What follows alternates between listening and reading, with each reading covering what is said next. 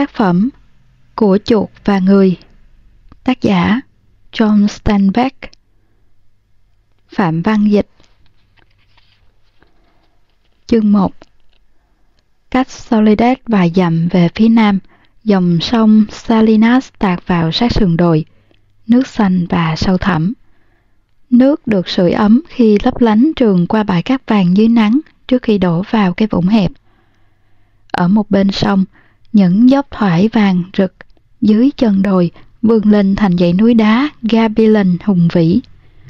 Nhưng bên phía thung lũng, cây cối mọc ven bờ nước, mỗi khi xuân đến, hàng liễu lại xanh tươi. Các cuốn lá dưới thấp còn vương rác đến của trận lục mùa đông. Đám cây ngô đồng vương cành nhánh lốm đốm, trắng, trao nghiêng thành vòm trên vũng nước. Chú thích Soledad là một thị trấn nhỏ thuộc Monterey County, vùng trung tây tiểu bang California. Ban đầu là khu định cư thành lập năm 1791 của đoàn truyền giáo Tây Ban Nha, Mission Nuestra Senora de la Soledad, nhằm cải đạo người da đỏ bản xứ. Soledad tiếng Tây Ban Nha có nghĩa là cô đơn. Mọi chú thích trong sách đều là của người dịch. Hết chú thích. Dưới hàng cây trên bờ cát, lá rụng dày và giòn tới nỗi mỗi khi con thằng làng chạy qua sẽ phát ra tiếng sột soạt lớn.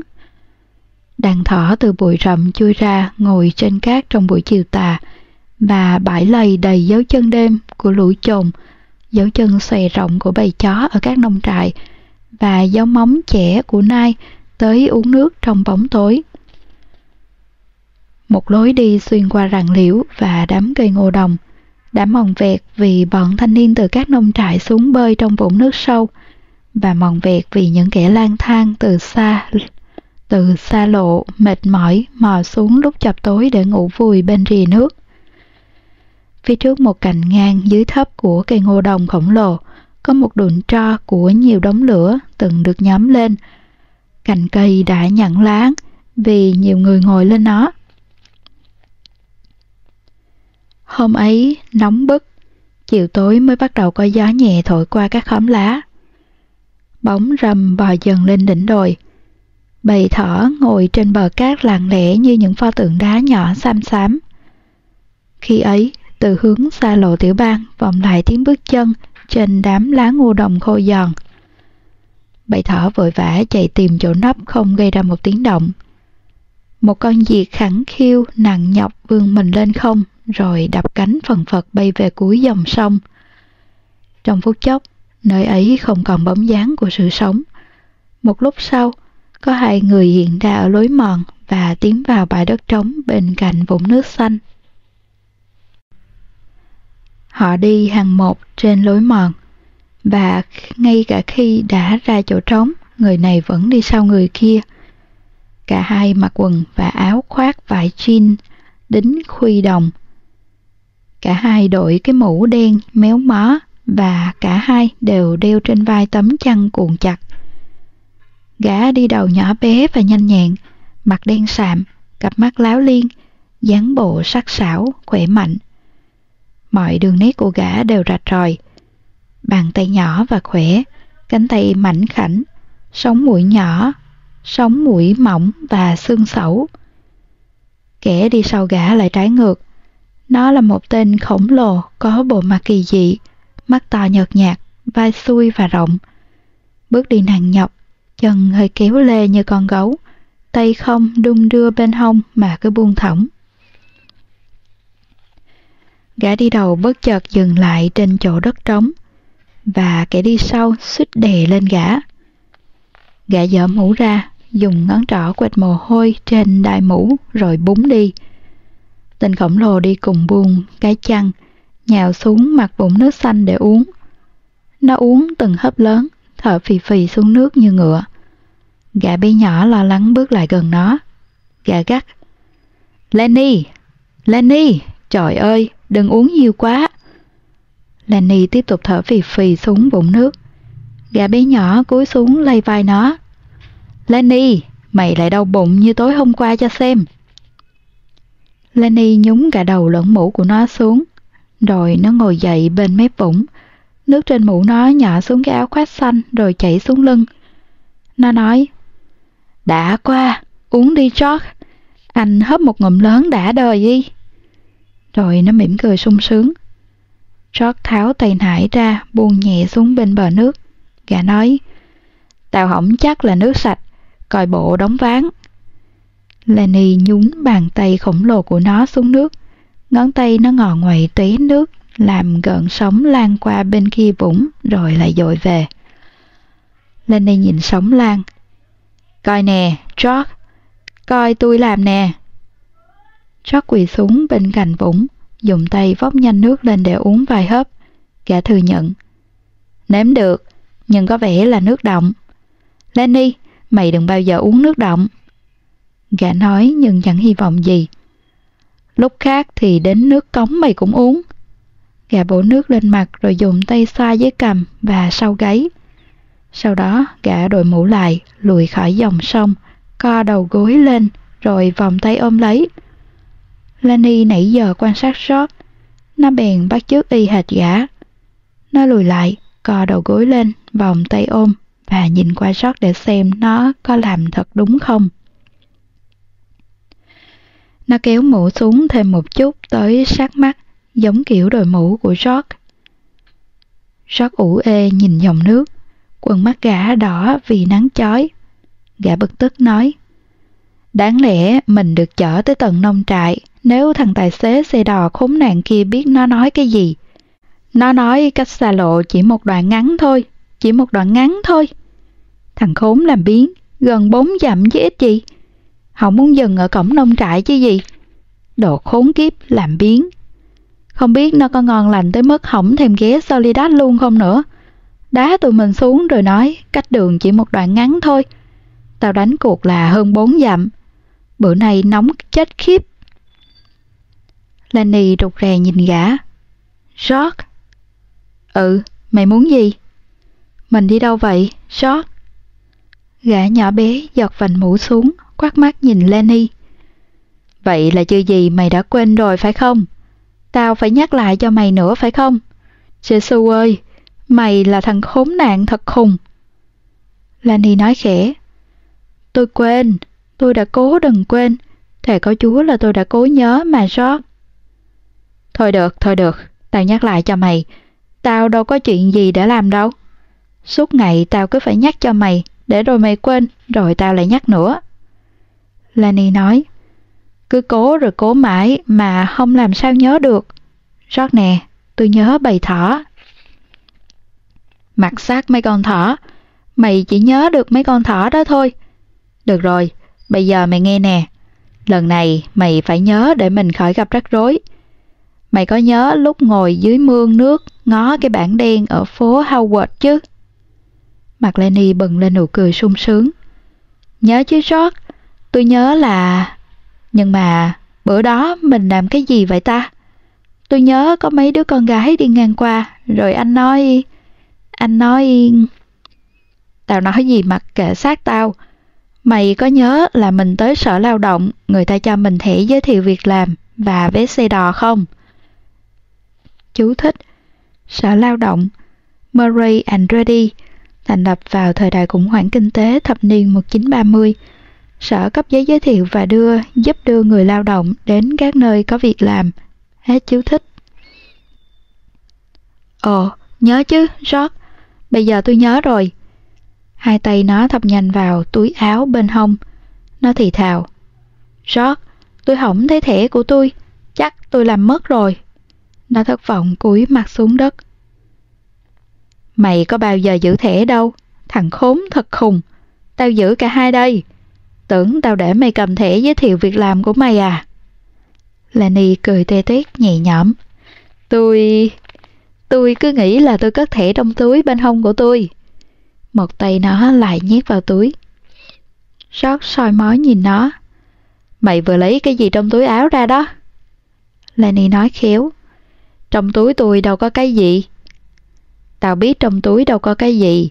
Mày nắm nó trong tay mày rồi mà. Mày cầm cái gì trong tay? Định giấu à? Tôi đâu có cầm cái gì, rót, thiệt mà. Ôi dào, đưa nó đây. Lenny đưa nắm tay của nó ra xa khỏi rót. Chỉ có con chuột thôi mà, rót. Chuột à? Chuột sống à? Úi, đâu có. Con chuột chết thôi mà, rót. Tôi đâu có làm nó chết. Thật mà, tôi bắt gặp nó, tôi thấy nó chết rồi. George nói, đưa nó đây. À, cho tôi giữ nó đi, George. Đưa nó đây. Nắm tay của Lenny từ từ mở ra. George nhặt con chuột rồi ném nó vào bụi rậm bên kia vũng nước. Mày muốn có con chuột chết để làm gì, hả? Lenny nói, để tôi vuốt nó lúc mình đi đường. Nè, khi nào mày đi với tao thì mày không được vuốt ve con chuột nào nữa.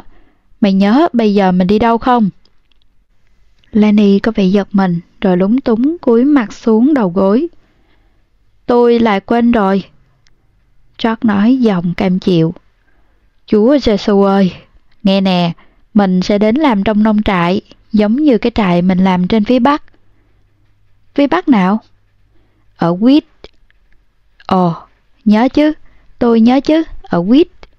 Chú thích, Quýt là một thị trấn miền núi ở cực Bắc California, cách Soledad khoảng 600 km. Hết chú thích. Cái trại mình sắp tới ở ngay dưới kia kìa, còn chừng nửa cây số nữa, mình sẽ vô gặp ông chủ. Nè, nghe nè, tao sẽ đưa ổng hai cái thẻ giới thiệu việc làm, nhưng mày đừng có nói tiếng nào. Mày cứ đứng đó đừng nói cái gì. Nếu ổng biết mày là thằng khực khùng thì mày sẽ không có việc. Nhưng nếu ổng thấy mày làm trước khi ổng nghe mày nói thì mình êm xuôi. Mày hiểu chưa? Hiểu, George, chắc chắn tôi hiểu. Được rồi, nào, khi mình vô gặp ông chủ thì mày làm gì? Lani ngẫm nghĩ, mặt nó căng thẳng vì suy nghĩ. Tôi... tôi... tôi sẽ không nói cái gì, cứ đứng đó thôi. Giỏi, giỏi lắm.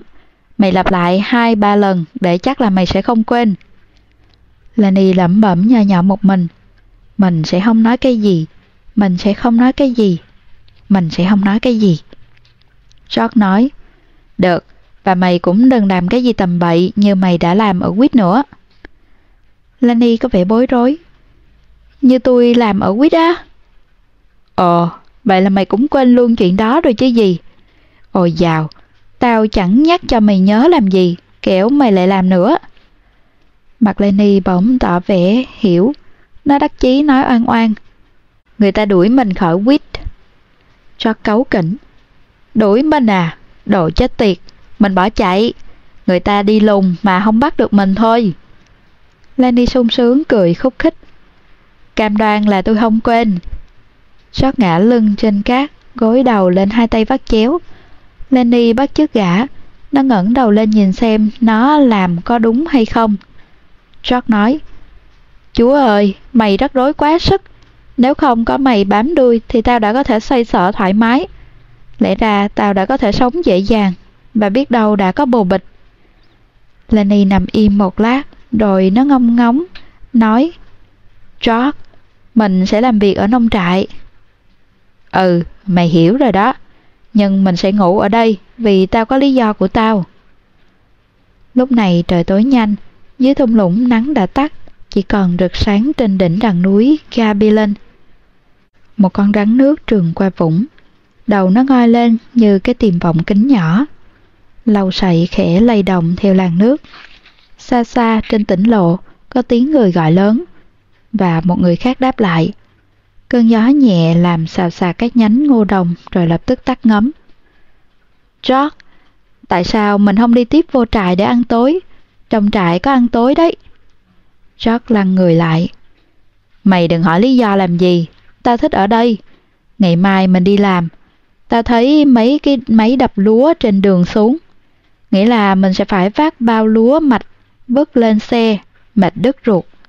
Tối nay tao nằm đây nhìn trời, tao thích như vậy. Lani quỳ lên rồi cúi nhìn George. Mình không ăn tối à? Mình ăn chứ, nếu mày gom mấy nhánh liễu khô lại, tao có ba lon đậu trong tay nải. Mày chuẩn bị củi lửa, khi nào mày gom xong củi lại thì tao đưa diêm quẹt cho mày. rồi mình sẽ hâm đậu ăn tối. Lenny nói, tôi thích ăn đậu với sốt cà chua. Ôi dào, mình không có sốt cà chua, mày đi nhặt củi. Nè, mày đừng la cà, trời sắp tối mịt tới nơi rồi.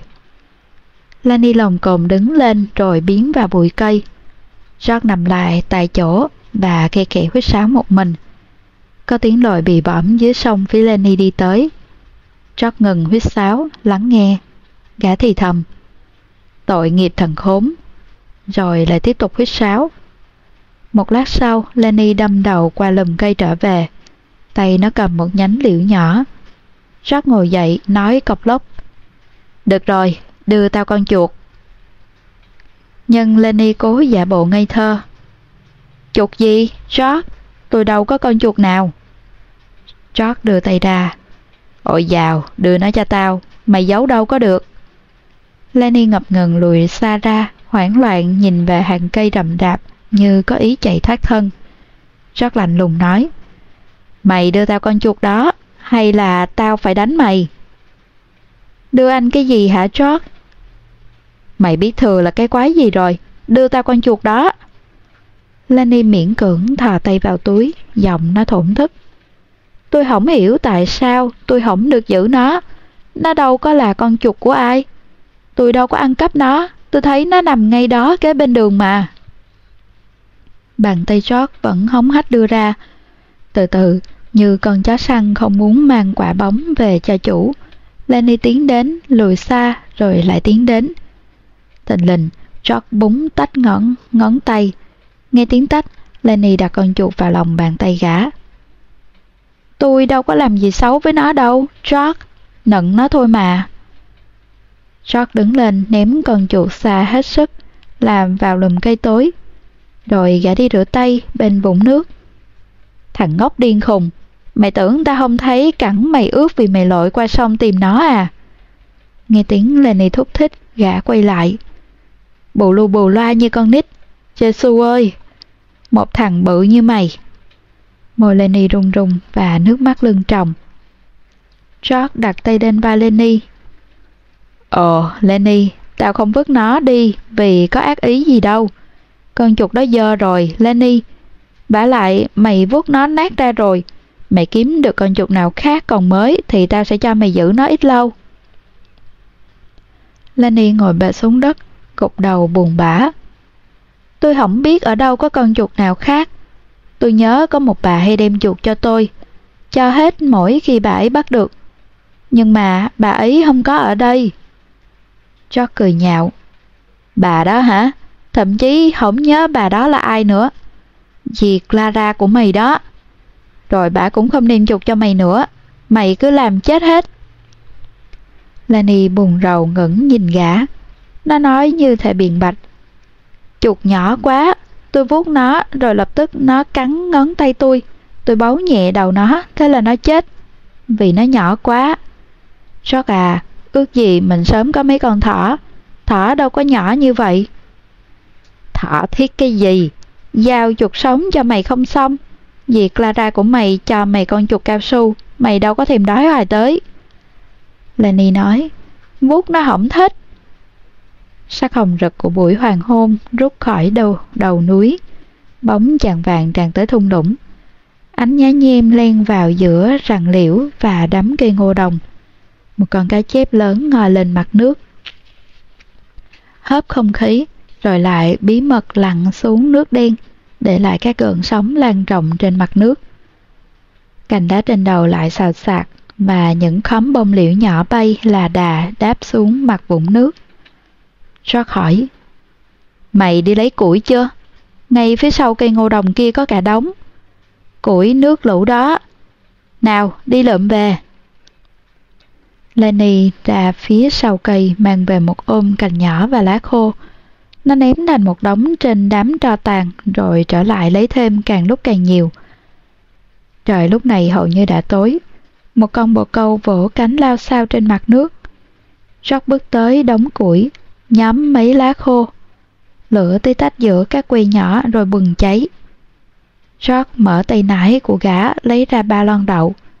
Gã đặt lon quanh đống lửa, gần ngọn lửa, nhưng không để lửa tém. George nói, đủ đậu cho bốn người. Lenny bên kia đóng lửa nhìn gã, nó lặng nhẵn. Tôi thích ăn đậu với sốt cà chua. George nổi nóng. Ồ, mình không có. Mình không có cái gì thì mày đòi cái đó. Chúa Thánh Thần ơi, nếu tao một thần một mình thì đã dễ sống biết mấy. Tao có thể có công ăn việc làm, chẳng rắc rối gì, hỏng rầy đài gì, rồi cuối tháng tao có thể cầm 50 đô của tao ra phố kiếm bất cứ cái gì mà tao muốn.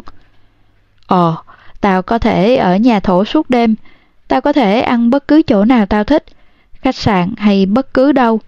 Nghĩ ra món độc địa gì thì gọi món đó. Tháng chết tiệt nào ta cũng ăn chơi như vậy được. Mua bình rượu 4 lít hay ngồi quán chơi bài hay chơi pizza. Lenny quỳ lên nhìn George đang tức giận bên khi đóng lửa. Mặt Lenny căng thẳng vì khiếp hải. George thịnh nộ nói tiếp. Vậy mà tao có cái gì? Có mày. Mày không giữ nổi việc làm, còn tao kiếm được việc gì thì mày làm tao mất việc đó. Cứ luôn làm tao chạy rong khắp xứ. Vậy mà vẫn chưa đủ tệ. Mày còn gây rắc rối. Mày làm bậy rồi tao lại phải gỡ cho mày. Giọng gã rít lên gần như quát tháo. Mày là thần khùng chó đẻ. Lúc nào mày cũng đẩy tao vào dầu sôi lửa bỏng. Gã bắt chước cử chỉ yểu điệu của tụi con gái lúc chúng nhại nhau. Chỉ muốn sờ váy con nhỏ đó thôi. Chỉ muốn vuốt nó như đựng con chuột thôi. Ôi dào, làm sao con chết tiệt đó biết mày chỉ muốn sờ váy nó thôi. Nó giật lại rồi mày cứ nắm lấy như mày nắm con chuột. Nó trù tréo lên, rồi mình phải trốn cả ngày dưới mương thủy lợi trong khi bọn họ lùng kiếm mình. Mình phải lẻn ra lúc trời tối rồi bỏ xứ đó mà đi. Lần nào cũng như vậy, lần nào cũng vậy. Ước gì tao nhốt được mày trong lòng với cỡ một triệu con chuột cho mày chơi. Cơn giận của gã chợt biến mất. Gã nhìn bộ mặt đau khổ của Lenny bên kia đống lửa, rồi gã ân hận nhìn ngọn lửa. Trời đã tối mịt, nhưng lửa rọi sáng thân cây và vòng cây trên đầu. Lenny lết chậm chậm và thận trọng vòng qua đống lửa tới gần George. Nó ngồi bệt trên gót chân. George xoay mặt ngoài của mấy lần đầu vào hướng lửa. Gã giả vờ không biết có Lenny sát bên cạnh gã. Đất nhỏ. George. Không có tiếng trả lời. George. Mày muốn cái gì? Tôi nói trời thôi, George. Tôi không cần sốt cà chua. Nếu có sốt cà chua ngay kế bên tôi cũng không ăn đâu. Nếu có thì mày cứ ăn. Nhưng tôi không ăn chút nào đâu, George. Tôi nhường hết cho anh. Anh cứ tràn đầy sốt vô đậu. Tôi không đụng tới một chút nào đâu. George vẫn ủ rũ nhìn đăm đăm đống lửa. Tao phát khùng mỗi khi nghĩ lẽ ra tao đã được sống sướng mê tơi nếu không có mày. Tao chưa bao giờ được yên. Lenny vẫn quỳ bệt, nó nhìn bần qua vào bóng tối bên kia sông và nói George, anh muốn tôi đi mất tiêu luôn để anh một mình không? Mày thì đi được tới chỗ chết tiệt nào? Ồ, tôi đi được. Tôi có thể đi tuốt vô dãy đồi kia kìa, tới chỗ tôi tìm thấy cái hang. Ờ hả? Rồi mày ăn uống làm sao? Mày đâu có đủ không để kiếm được thức ăn. Tôi kiếm cái này cái kia, rót. Tôi đâu có cần đồ ăn ngon với sốt cà chua. Tôi sẽ nằm dưới nắng, rồi không có ai hành hạ tôi nữa. Rồi, nếu tôi thấy mấy con chuột, thì tôi sẽ giữ nó. Không ai lấy chuột của tôi. George liếc nhanh nó với vẻ dò xét. Tao khó với mày phải không? Nếu anh không ưa tôi thì tôi đi tuốt do đồi kiếm cái hang. Tôi có thể đi bất cứ lúc nào. Đừng. Nè, Tao chỉ nói đùa thôi Lenny, vì tao muốn mày ở với tao. Cái khó với mấy con chuột là mày cứ làm chết nó. Cả ngập ngừng. Nè, cho mày biết ý định của tao nè, Lenny. Nếu có cơ hội là lập tức tao cho mày một con chó con. Chắc mày không làm nó chết được. Nhưng vậy còn hơn, còn hay hơn chuột. Và mày có thể vuốt nó mạnh hơn. Lenny tránh cái mồi nhữ đó. Nó đánh hơi theo lời thế. Nếu anh không thích tôi thì anh cứ nói, tôi sẽ đi tuốt vô dãy đồi đó lập tức. Lên ngay dãy đồi đó sống một mình tôi thôi, rồi khỏi có ai lấy chục của tôi hết. Jack nói, Tao muốn mày ở với tao, Lenny. Jesus ơi, nếu mày sống một mình thì sẽ có đứa bắn mày vì tưởng mày là con chó rừng. Đừng, mày cứ ở với tao. Vì Clara mày nơi chính suối cũng không thích mày bỏ đi một mình. Lenny lấu lĩnh nói, kể cho tôi nghe, như lần trước đi. Kể cho mày cái gì? Kể bày thỏ đó. Chắc cầu có. Mày đừng định qua mặt tao. Lenny nài nỉ. Ồ, oh, George, kể cho tôi đi. Kể đi, George. Như lần trước anh kể đó. Mày mê nghe chuyện đó rồi hả? Thôi được, tao sẽ kể cho mày. Rồi sau đó mình ăn tối. Giọng rót trầm xuống. Gã lặp lại lời mình một cách nhịp nhàng như thế trước kia gã đã kể nhiều lần. Mấy đứa làm việc ở nông trại như mình là tụi cô đơn nhất trên đời. Tụi nó không có gia đình, tụi nó không gắn bó với chỗ nào. Tụi nó tới nông trại làm việc để có vốn, rồi tụi nó ra phố tiêu hết sạch vốn. Rồi lập tức mày lại thấy tụi nó cong đuôi làm quần quật ở nông trại khác. Tụi nó không có tương lai để nhắm tới. Lenny sung sướng. Đúng vậy, đúng vậy. Nào, bây giờ kể tới mình. George nói tiếp.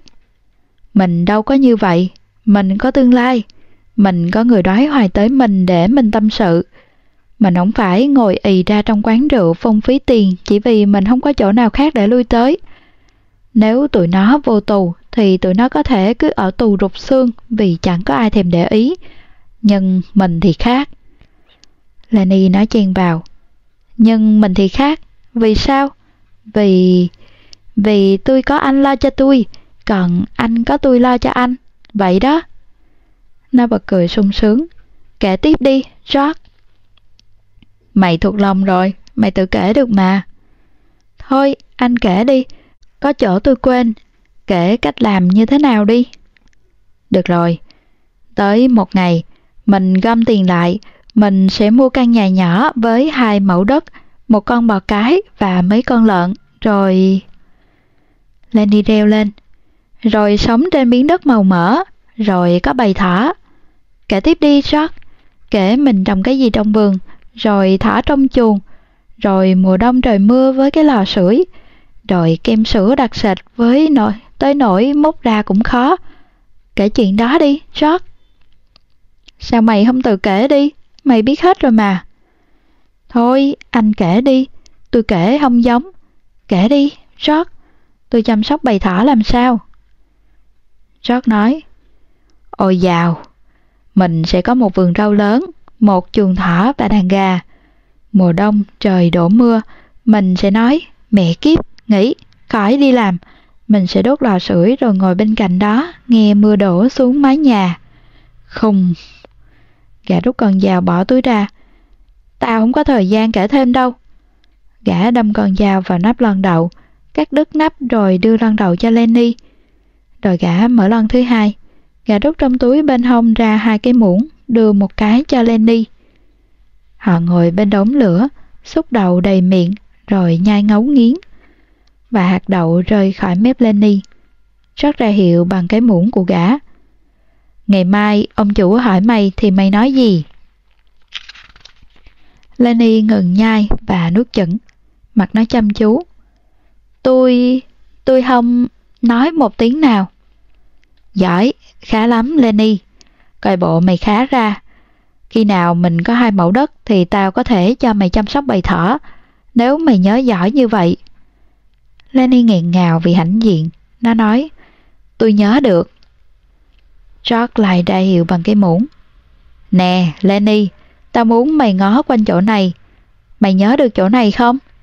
Nông trại cách đây chừng nửa cây số lên phía đó, cứ đi dọc theo dòng sông, đúng chưa? Lenny nói, đúng, cái này tôi nhớ được, không phải là tôi đã nhớ là đừng có nói một tiếng nào hay sao? Ừ, mày nhớ. Nè, nghe nè, Lenny, nếu mày lỡ gây rắc rối như hồi trước mày cứ hay làm, thì tao muốn mày tới đúng chỗ này rồi trốn trong bụi rậm. Lenny chậm rãi nói, Trốn trong bụi rậm. Trốn trong bụi rậm cho đến khi tao tới tìm mày Mày nhớ được như vậy chứ? Chắc chắn tôi nhớ được, George, trốn trong bụi rậm cho đến khi anh tới. Nhưng mà mày đừng gây rắc rối nữa, vì nếu mày gây rắc rối thì tao sẽ không cho mày chăm sóc bầy thỏ đâu. Gã ném lần đầu đã ăn xong của gã vào bụi cây. Tôi không gây rắc rối nữa đâu, George. Tôi không nói một tiếng nào. Thôi được, đem tay nải của mày lại đây gần đống lửa. Ở đây ngủ cho ngon.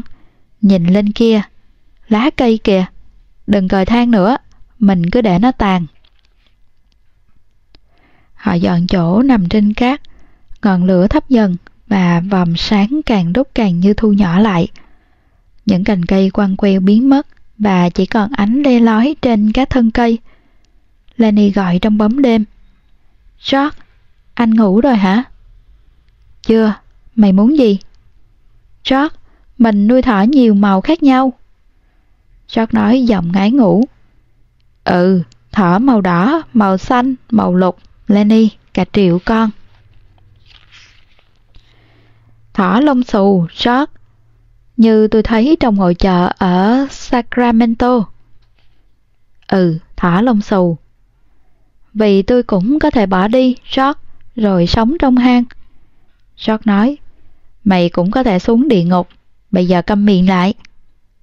Ánh đỏ liệm dần trên đống than, một con chó rừng kêu ăn ẳng trên đồi bên kia sông, và một con chó nhà bên này dòng nước đáp lại. Lá ngô đồng thì thào trong làn gió đêm. Chương 2 gian nhà ngủ là một tòa nhà dài, hình chữ nhật. Tường bên trong quét vôi trắng, sàn gỗ để thô. Ba vách có cửa sổ nhỏ vuông vắn. Ba thứ tư có cửa ra vào, vững chắc, cài then gỗ. Tám cái giường đặt sát tường, năm giường có trải chăn, ba cái kia trơ vải gai bọc đệm. Trên mỗi giường đóng một thùng gỗ quay mặt ra phía trước, làm thành hai ngăn để người ở giường đó cất vật dụng cá nhân – các ngăn chứa đầy những thứ lặt vặt, xà phòng và phấn thơm, dao cạo râu và mấy tờ tạp chí viễn Tây mà dân nông trại thích đọc và diễu cợt, nhưng ngấm ngầm tin tưởng. Trên ngăn còn có thuốc men, vài cái lò nhỏ và lược. Bên hông thùng đóng đinh treo vài chiếc cà vạt. Gần một vách nhà có cái lò sưởi đen bằng gan, ống khói xuyên thẳng qua trần nhà. Giữa phòng là cái bàn vuông lớn ngổn ngang, những lá bài. Quanh bàn đặt mấy cái thùng cho bọn chơi bài ngồi. Khoảng 10 giờ sáng, mặt trời hắt vệt nắng đầy bụi qua một cửa sổ bên hông. Đùi nhặn bay vun vút xuyên qua cột nắng như sao băng. Cái then gỗ nhấc lên, cánh cửa mở ra, một lão già cao lớn, vai xuôi bước vào. Lão mặc quần jean xanh, tay trái cầm cây chổi đẩy lớn. Phía sau lão là George, sau George là Lenny. Lão già nói, Ông chủ chờ tụi mày từ tối qua. Ổng gắt ầm lên vì tụi mày chưa tới để sáng nay ra làm. Cánh tay phải lão chỉ, cổ tay tròn khẳng khiu như que gỗ thò ra khỏi tay áo, nhưng mất bàn tay.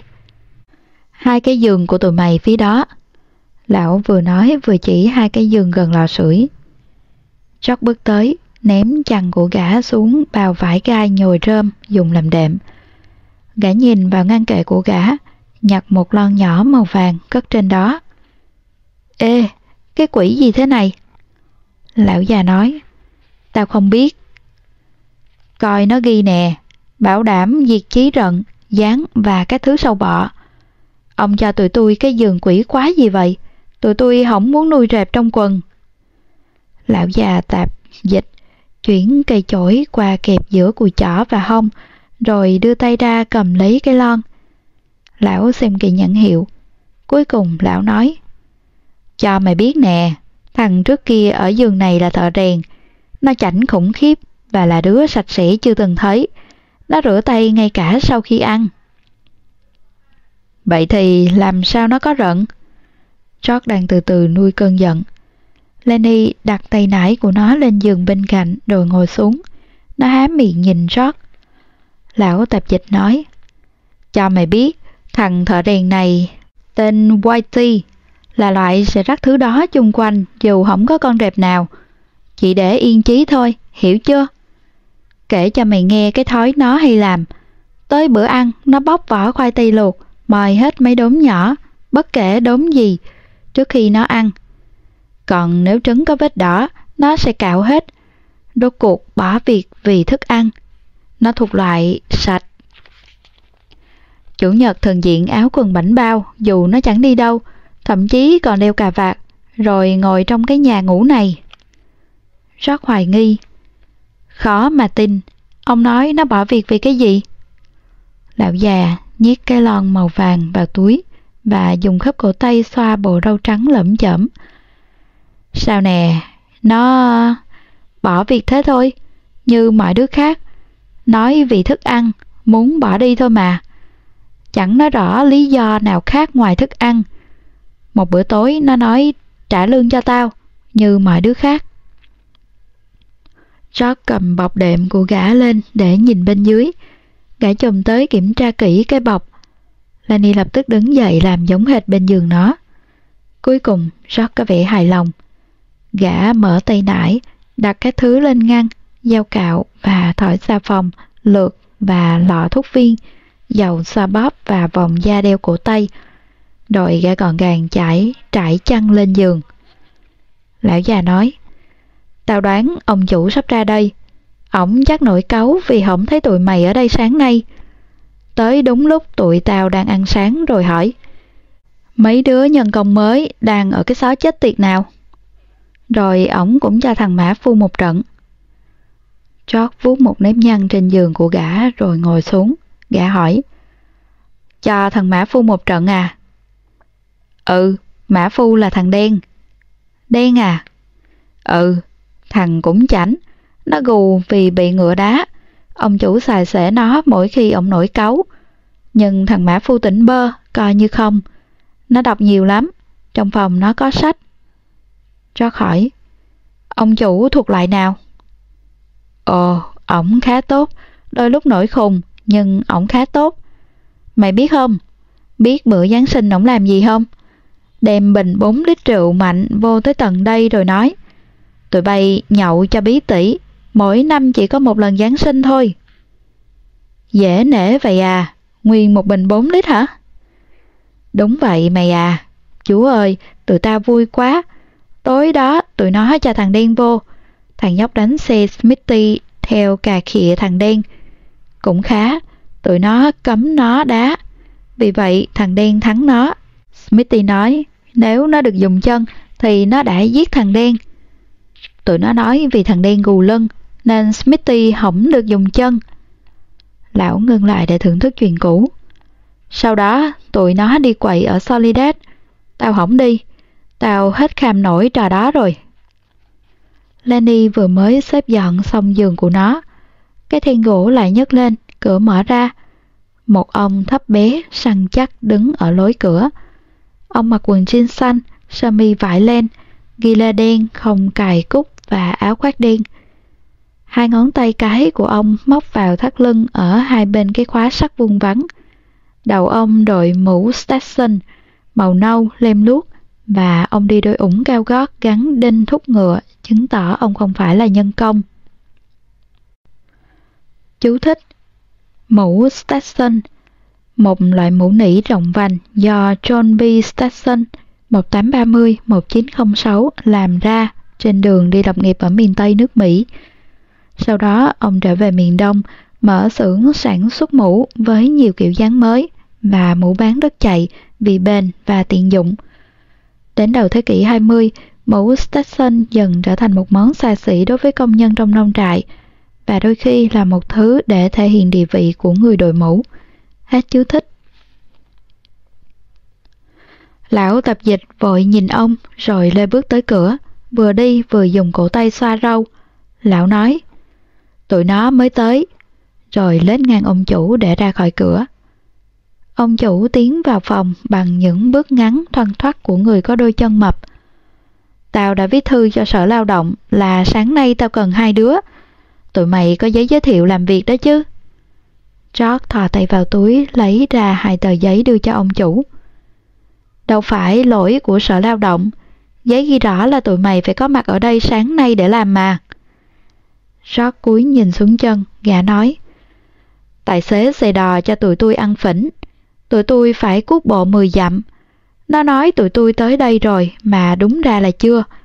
Còn sáng nay tụi tôi lại không kiếm được xe để xin đi nhờ. Ông chủ nheo mắt. Ôi dào, tao phải cho đội gặt đi mà thiếu hai đứa.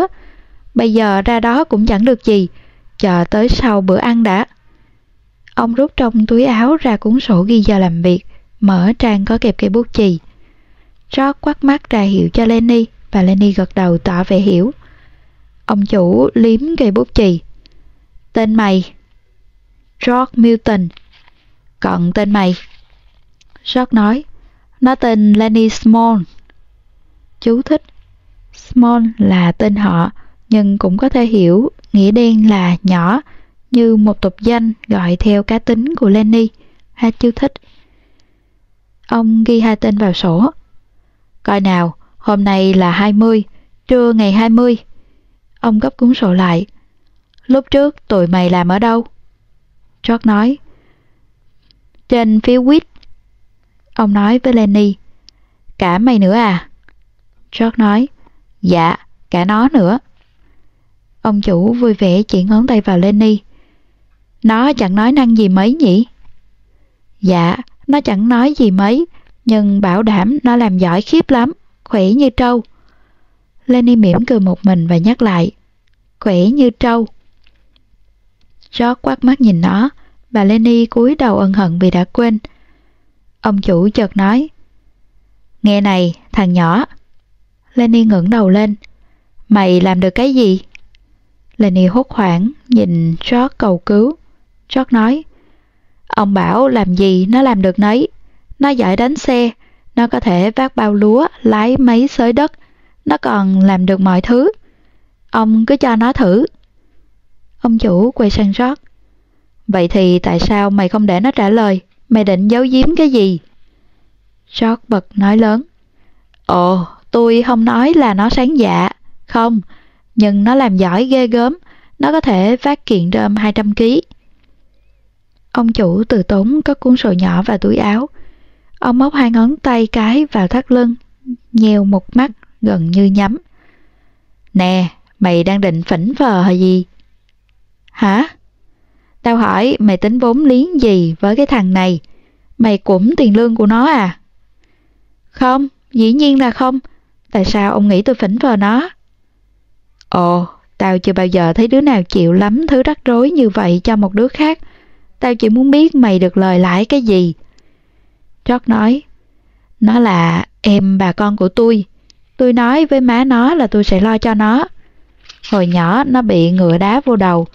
Nó cũng làng nhàng, chỉ không sáng dạ thôi, nhưng nó có thể làm bất cứ cái gì ông bảo nó. Ông chủ hơi quay đi. Ôi dào, ai chả biết là đâu cần có đầu óc gì mới phát nổi bao lúa mạch. Nhưng mày đừng định giấu giếm trò gì, Milton. Tao sẽ dầm chân mày. Tại sao mày bỏ việc ở quýt? George lập tức nói. Việc xong rồi. Việc gì? Tụi tôi... Tụi tôi đào hầm cầu. Thôi được, nhưng đừng định giấu giếm cái gì, vì mày không bợm bãi được đâu. Tao đã từng gặp mấy đứa lấu cá. Sau bữa ăn ra làm với đội gặt, tụi nó đang vác lúa mạch chỗ mấy đập lúa đi với đội của Slim. Slim? Ừ, tay cao lớn này đội la. Tới bữa ăn mày sẽ gặp nó. Ông quay phát ra cửa, nhưng trước khi ra ngoài ông quay lại nhìn hai đứa một lúc lâu. Khi tiếng chân ông đã xa khuất, rót quay sang Lenny. Mày không nói một tiếng mà như vậy hả? Mày ngậm cái môi dày của mày lại để tao nói, suýt nữa là mình mất cha nó việc. Lenny nhìn đăm đăm bàn tay của nó một cách tuyệt vọng. Tôi quên, George. Ừ, mày quên. Mày cứ luôn luôn quên để rồi tao cứ phải nói cho mày khỏi quên. Gã ngồi vào xuống giường. Bây giờ ổng đã coi chừng mình. Bây giờ mình phải cẩn thận, đừng để hớ hên điều gì. Sau lần này thì mày ngậm cái môi dày của mày lại. Gã im lặng cấu kỉnh. George, bây giờ mày muốn cái gì nữa? tôi đâu có bị con ngựa nào đá vô đầu, phải không George? George Hàng Học nói, nếu mày bị ngựa đá thì đã hay quá xá, khỏi ai phải rước họa vào thân. George, anh nói tôi là em bà con của anh. Ôi dào, nói láo đấy. Tao mừng kinh khủng là vì láo tuyết. Nếu tao là bà con của mày, thì tao tự sát. Gã chợt im, rồi bước tới cánh cửa mở ở phía trước và nhìn ra. Nè, ông nghe ngóng cái quái gì vậy? Lão già chậm rãi vào phòng. Tay lão cầm cây chổi. Con chó chăn cừu lệch bệch sát gót chân lão. Mỏm nó xám, mắt nó kìm nhiệm trắng nhợt. Con chó khập khiển cố lê tới bên hông căn phòng, nằm xuống, rền nhỏ nhỏ rồi liếm bộ lông muối tiêu đầy vết chí rận. Lão tập dịch nhìn theo nó cho tới khi nó nằm yên. Tao chẳng nghe ngóng gì, tao chỉ đứng trong bóng mát một lúc để gãi cho con chó của tao. Tao vừa mới dọn xong nhà tắm. George nói, ông thò cái tai voi của ông vô chuyện của tụi tôi. Tôi không ưa loại người tập mạch. Lão già bối rối nhìn từ George qua Lenny, rồi lại nhìn George. Lão nói, Tao mới đi ra đây thôi, tao đâu có nghe tụi mày nói. Tao chẳng để ý chuyện tụi mày nói. Một thằng sống ở nông trại thì không nghe cũng không hỏi. Jack hơi dịu lại. Mẹ kiếp, đúng là nếu nó muốn làm việc lâu dài thì nó cứ câm câm điếc điếc. Nhưng gã yên tâm vì lời biện hộ của lão tạp dịch. Gã nói, Vô ngồi đây một lát, còn chó già khiếp quá. Ừ, tao có nó từ hồi nó còn nhỏ. Chúa ơi, hồi nhỏ nó chăn cừu giỏi lắm. Lão dựa cây chổi vào vách tường và dùng cổ tay xoa gò má lẫm chẩm râu bạc. Lão hỏi, mày thấy ông chủ được chứ? Khá khá, có vẻ được. Lão tập dịch tán thành. Ổng là người tốt, mày phải hiểu ý ổng. Đúng lúc đó, một gã trẻ tuổi bước vào gian nhà ngủ. Một gã tuổi trẻ tuổi thân gầy, nước da nâu, mắt nâu, tóc quăng tích. Hắn đeo chiếc găng làm việc bên tay trái và cũng như ông chủ, hắn đi đôi ủng cao gót. Hắn hỏi, thấy ông già tôi đâu không? Lão tạp dịch nói, ổng mới ở đây ra, Curly. Tao đoán là qua bên nhà bếp. Chú thích Curly Tương tự như Lenny Small, ở đây có thể hiểu curly, nói trại của chữ curly là tục danh vì tóc hắn quăng. Hết chú thích. Curly nói, tôi đi kiếm ổng. Mắt hắn lướt qua hai kẻ mới tới rồi dừng lại. Hắn lạnh lùng liếc shot rồi qua Lenny. Cánh tay hắn dần dần khuỳnh ra, hai bàn tay hắn nắm chặt lại. Hắn gồng mình rồi hơi khom xuống. Cái lý của hắn có vẻ vừa tính toán vừa gây gỗ. Lenny lúng túng vì cái nhìn đó và chân nó bùng chồng cựa quậy. Curly rón rén lại gần nó. Tụi mày là hai đứa mới tới mà ông già đang đợi đó à? George nói, tụi tôi vừa mới tới. Để thằng to xác đó nói. Lenny cười quầy vì lúng túng. George nói, giả dụ nó không muốn nói thì sao? Curly quay phát người lại. Chú ơi, hỏi nó thì nó phải nói, mày xí vô làm quái gì? George lạnh lùng nói. Tụi tao đi cùng. Ồ, hóa ra như vậy rót căng, không nhượng bộ. Ừ, vậy đó. Lenny tuyệt vọng nhìn rót để xem phải làm gì. Mày không cho thằng to xác nói phải không? Nó muốn nói gì với mày thì nó nói. Gã khẽ gật đầu ra hiệu cho Lenny. Lenny thì thào. Tụi tôi mới tới. Curly đăm đăm nhìn nó cân nhắc. Ồ, lần sau hỏi mày thì mày phải trả lời. Hắn quay về phía cửa, bước ra và khuỷu tay hắn vẫn hơi khuỳnh. Chắc nhìn hắn đi ra, rồi gã quay lại lão tạp dịch. Nè, thằng khốn đó khệnh khạng gây gỗ cái quái gì vậy? Lenny đâu có làm gì nó. Lão già thận trọng nhìn ra cửa để biết chắc là không có ai nghe. Lão nói khẽ. Nó là con ông chủ. Curly khá lẹ tay. Nó hay lên võ đài đấm bốc. Nó thuộc hạng nhẹ, mà nó lẹ tay. George nói. Ồ, nó cứ việc lẹ tay. Nó đâu cần phải theo gây sự với Lenny. Lenny đâu có làm gì nó. Nó cự nữ Lenny chuyện gì? Lão tập dịch ngẫm nghĩ. Ôi dào, cho mày biết nè. Curly cũng giống mấy đứa lắc chắc. Nó ghét mấy thằng to xác. Nó hay sinh sự với mấy đứa to xác. Tựa như nó nổi khùng với người ta vì nó không bự con. Mày gặp mấy đứa lót chắc như vậy rồi chứ gì? Cứ hay sinh sự, phải không? George nói, Ừ, tôi đã gặp nhiều đứa nhỏ con cứng cựa. Nhưng thằng Curly này hôn hồn thì chớ có dây vào Lenny. Lenny hỏng lẹ tay, nhưng thằng Yukon Curly này sẽ khốn khổ nếu nó lèm nhèm với Lenny. Lão tập dịch hoài nghi nói, Ồ, Curly khá lẹ tay. Tao thì thấy hình như luôn luôn có cái gì không ổn. Giả dụ Curly nhảy vô đánh gục một thằng bự con, thì mọi người sẽ nói Curly là đứa chịu chơi. Giả dụ nó cũng nhảy vô thằng bự con rồi nó bị ăn đòn. Khi đó tụi nó sẽ nói thằng bự con lẽ ra nên lựa đứa cùng cỡ và có thể tụi nó hùa tới đánh hội đồng thằng bự con. Hình như luôn luôn có cái gì không ổn. Hình như thằng Curly chưa bao giờ chơi sòng phẳng với ai. George nhìn cánh cửa. Gã nói giọng hăm dọa. Ồ, nó khôn hồn thì coi chừng Lenny.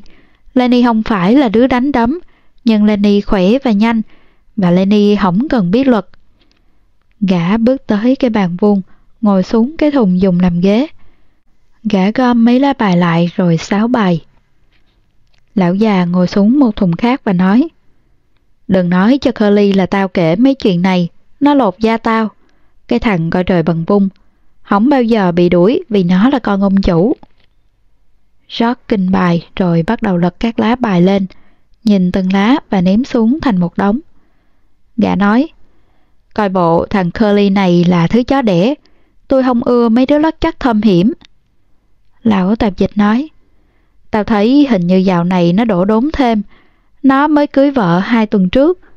Vợ nó ở bên nhà ông chủ, hình như từ ngày cưới vợ, Curly vênh váo hơn. Chắc lẩm bẩm, chắc nó bắn nhắn để khoe với vợ nó. Lão tập dịch sôi nổi ngồi lê đôi mắt. Mày thấy cái găng bên tay trái nó không? Ừ, tôi thấy. Ồ, cái găng đó bôi đầy mỡ Vaseline. Vaseline à? Để làm quái gì? Ồ, tao nói cho mày biết. Curly nó nói giữ bàn tay đó mềm mại cho vợ nó. George đâm chiêu nhìn vào các lá bài. Gã nói, đem kể tứ tung vậy thật đê tiện. Lão già cảm thấy vẫn già, lão đã khiến rót nói một câu miệt thị. Bây giờ lão cảm thấy an toàn, và lão nói mạnh dạn hơn. Cứ chờ tới khi mày gặp vợ Curly. George lại kinh bộ bài và trải một ván solitaire, chậm rãi và cân nhắc. Gà hỏi bân quơ, Đảm không? Ừ, đảm. nhưng mà chót nghiền ngẫm các lá bài của gã. Nhưng cái gì? Ôi dào, còn nhỏ lẳng lơ. Ủa, mới cưới hai tuần mà đã lẳng. Có thể vì vậy mà thằng Curly cứ như ngồi trên ổ kiến lửa. Tao thấy nó lẳng với Slim. Slim là nài đội la. Hắn tốt dễ sợ. Slim không cần làm bộ trịch thượng kiêu kỳ gì với đội gặt. Tao thấy con nhỏ lẳng với Slim. Curly chưa thấy. Tao còn thấy con nhỏ lẳng với thằng Carson nữa. George giả vờ dẫn dưng. Coi bộ mình sẽ có nhiều trò vui. Lão tạp dịch đứng lên. Biết tao nghĩ gì không? George không trả lời. Ôi dào, tao nghĩ Curly cưới con điếm. George nói, nó đâu phải là thằng đầu tiên, nhiều thằng cũng làm như vậy rồi. Lão già đi ra cửa, con chó già lù khụ của lão ngẩng đầu nhìn quanh rồi khổ sở đứng dậy đi theo. Tao phải đem chậu tắm cho tụi nó. Các đội sắp về tới nơi rồi. Tụi mày vác lúa mạch à? Ừ. Mày đừng kể với Curly chuyện tao nói nha. Kể làm đết gì? Ai chà, mày ngó con nhỏ mà coi. Ôi ông ơi, mày sẽ thấy nó là con điếm hay không? Lão bước ra cửa tới chỗ ánh nắng chói chang. Cho trầm ngâm đặt các lá bài xuống, lật các cột bài ba lá. Gã đặt bốn lá chuồng trên cột quân ếch. Lúc này, nắng rọi một ô vuông trên sàn nhà và rùi nhặn bay vun vút qua ô nắng như những tia lửa. Tiếng dây cương khua lách cách và tiếng trục xe chở nặng khỉu kẹt bên ngoài. Từ xa có tiếng gọi rõ.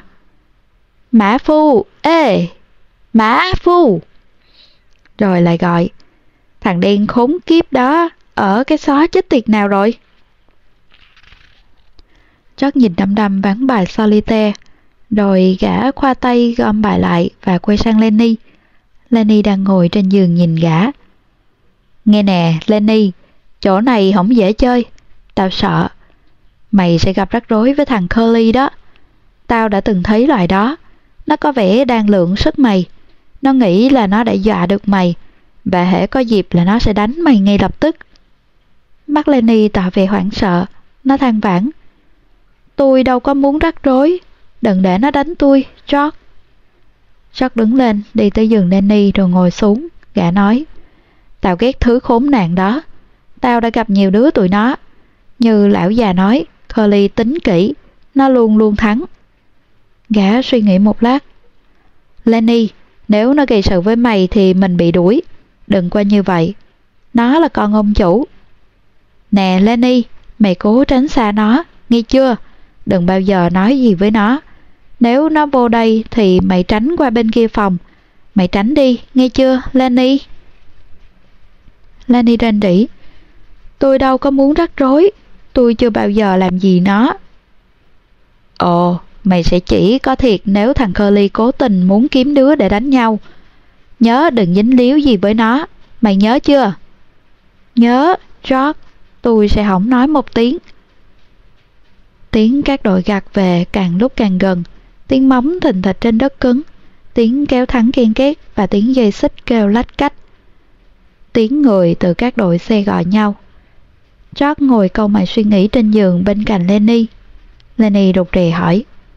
Anh không giận chứ, George? Tao không giận mày. Tao giận thằng khốn nạn Curly này. Tao hy vọng hai đứa mình sẽ kiếm được ít vốn. Có thể 100 đô. Giọng gã trở nên dứt khoát. Lenny, mày tránh xa thằng Curly. Chắc chắn là tôi tránh nó, George tôi sẽ không nói một tiếng. Đừng để nó kéo mày vô, nhưng nếu thằng chó đẻ khệnh mày, thì cứ cho nó nếm mùi. Nếm mùi gì cơ, George? Thôi được, thôi được. Tới lúc ấy tao sẽ bảo mày, tao ghét mấy đứa lại đó. Nè, Lenny. Nếu mày gặp bất kỳ rắc thứ rắc rối nào, mày có nhớ tao bảo mày làm gì chứ? Lenny chống khuỷu tay ngồi lên, Mặt nó méo mó vì suy nghĩ, rồi nó buồn rầu nhìn mặt sót Nếu tôi gây rắc rối thì anh sẽ không để tôi chăm sóc bầy thỏ. Tao không nói tới chuyện đó. Mày nhớ chỗ mình ngủ tối qua chứ? Gần bờ sông dưới kia kìa. Ừ, tôi nhớ. Ồ, tôi nhớ rồi. Tôi tới đó trốn trong bụi rậm. Trốn cho đến khi tao tới kiếm mày. Đừng để ai thấy mày. Trốn trong bụi rậm kế bên sông. Lặp lại coi trốn trong bụi rậm kế bên sông, trong bụi rậm kế bên sông dưới kia. Nếu mày gặp rắc rối, nếu tôi gặp rắc rối. Tiếng thắng rít lên bên ngoài, có tiếng gọi. Mã Phu, ê, Mã Phu. Rót nói, Lenny, mày tự lặp đi lặp lại để mày khỏi quên. Hai đứa ngước lên vì ô nắng chữ nhật ở khung cửa bỗng bị che mất. Một đứa con gái đứng ở đó nhìn vào môi ả dày, bôi son hồng, hai con mắt cách xa nhau, mặt bự phấn. Móng tay ả đỏ, tóc ả buông thõng những lần nhỏ như xúc xích. Ả mặc bộ váy vải cô tông, đi guốc màu đỏ, trên quai có chùm lông đà điểu màu đỏ. Ả nói, tôi tìm Curly.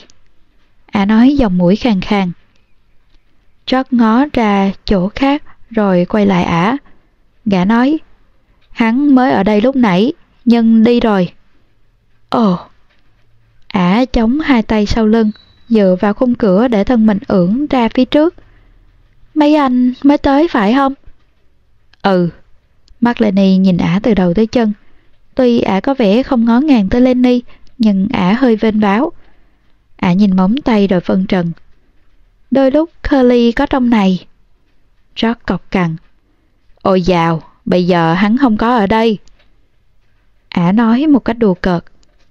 Nếu hắn không có ở đây thì chắc tôi nên đi kiếm chỗ khác. Lenny mê mẩn nhìn ả. George nói, nếu tôi gặp hắn, tôi sẽ nhắn là cô đang tìm hắn. Ả mỉm cười khiêu khích và ưỡn ẹo thân mình. Ả nói, chẳng ai trách kẻ đang ngó ngàng. Chú thích, nguyên tác. Nobody can't blame a person for looking. Câu này có hai nghĩa. Không ai có thể trách cô đi tìm Curly và cô không trách George và Lenny nhìn cô. Hết chú thích.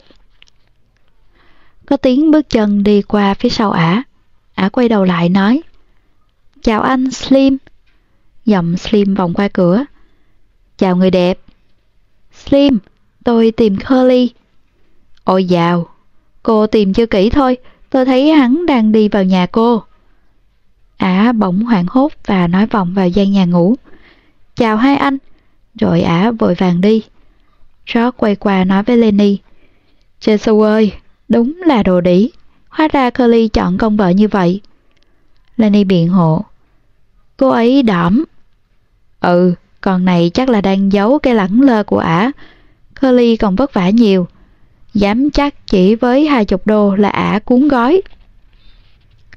Lenny vẫn nhìn đăm đăm khung cửa nơi ả đứng lúc nãy. Chu choa ơi, cô ta đỏm quá. Nó mỉm cười thán phục. George liếc nhanh qua rồi gã nắm bàn tay nó mà dây.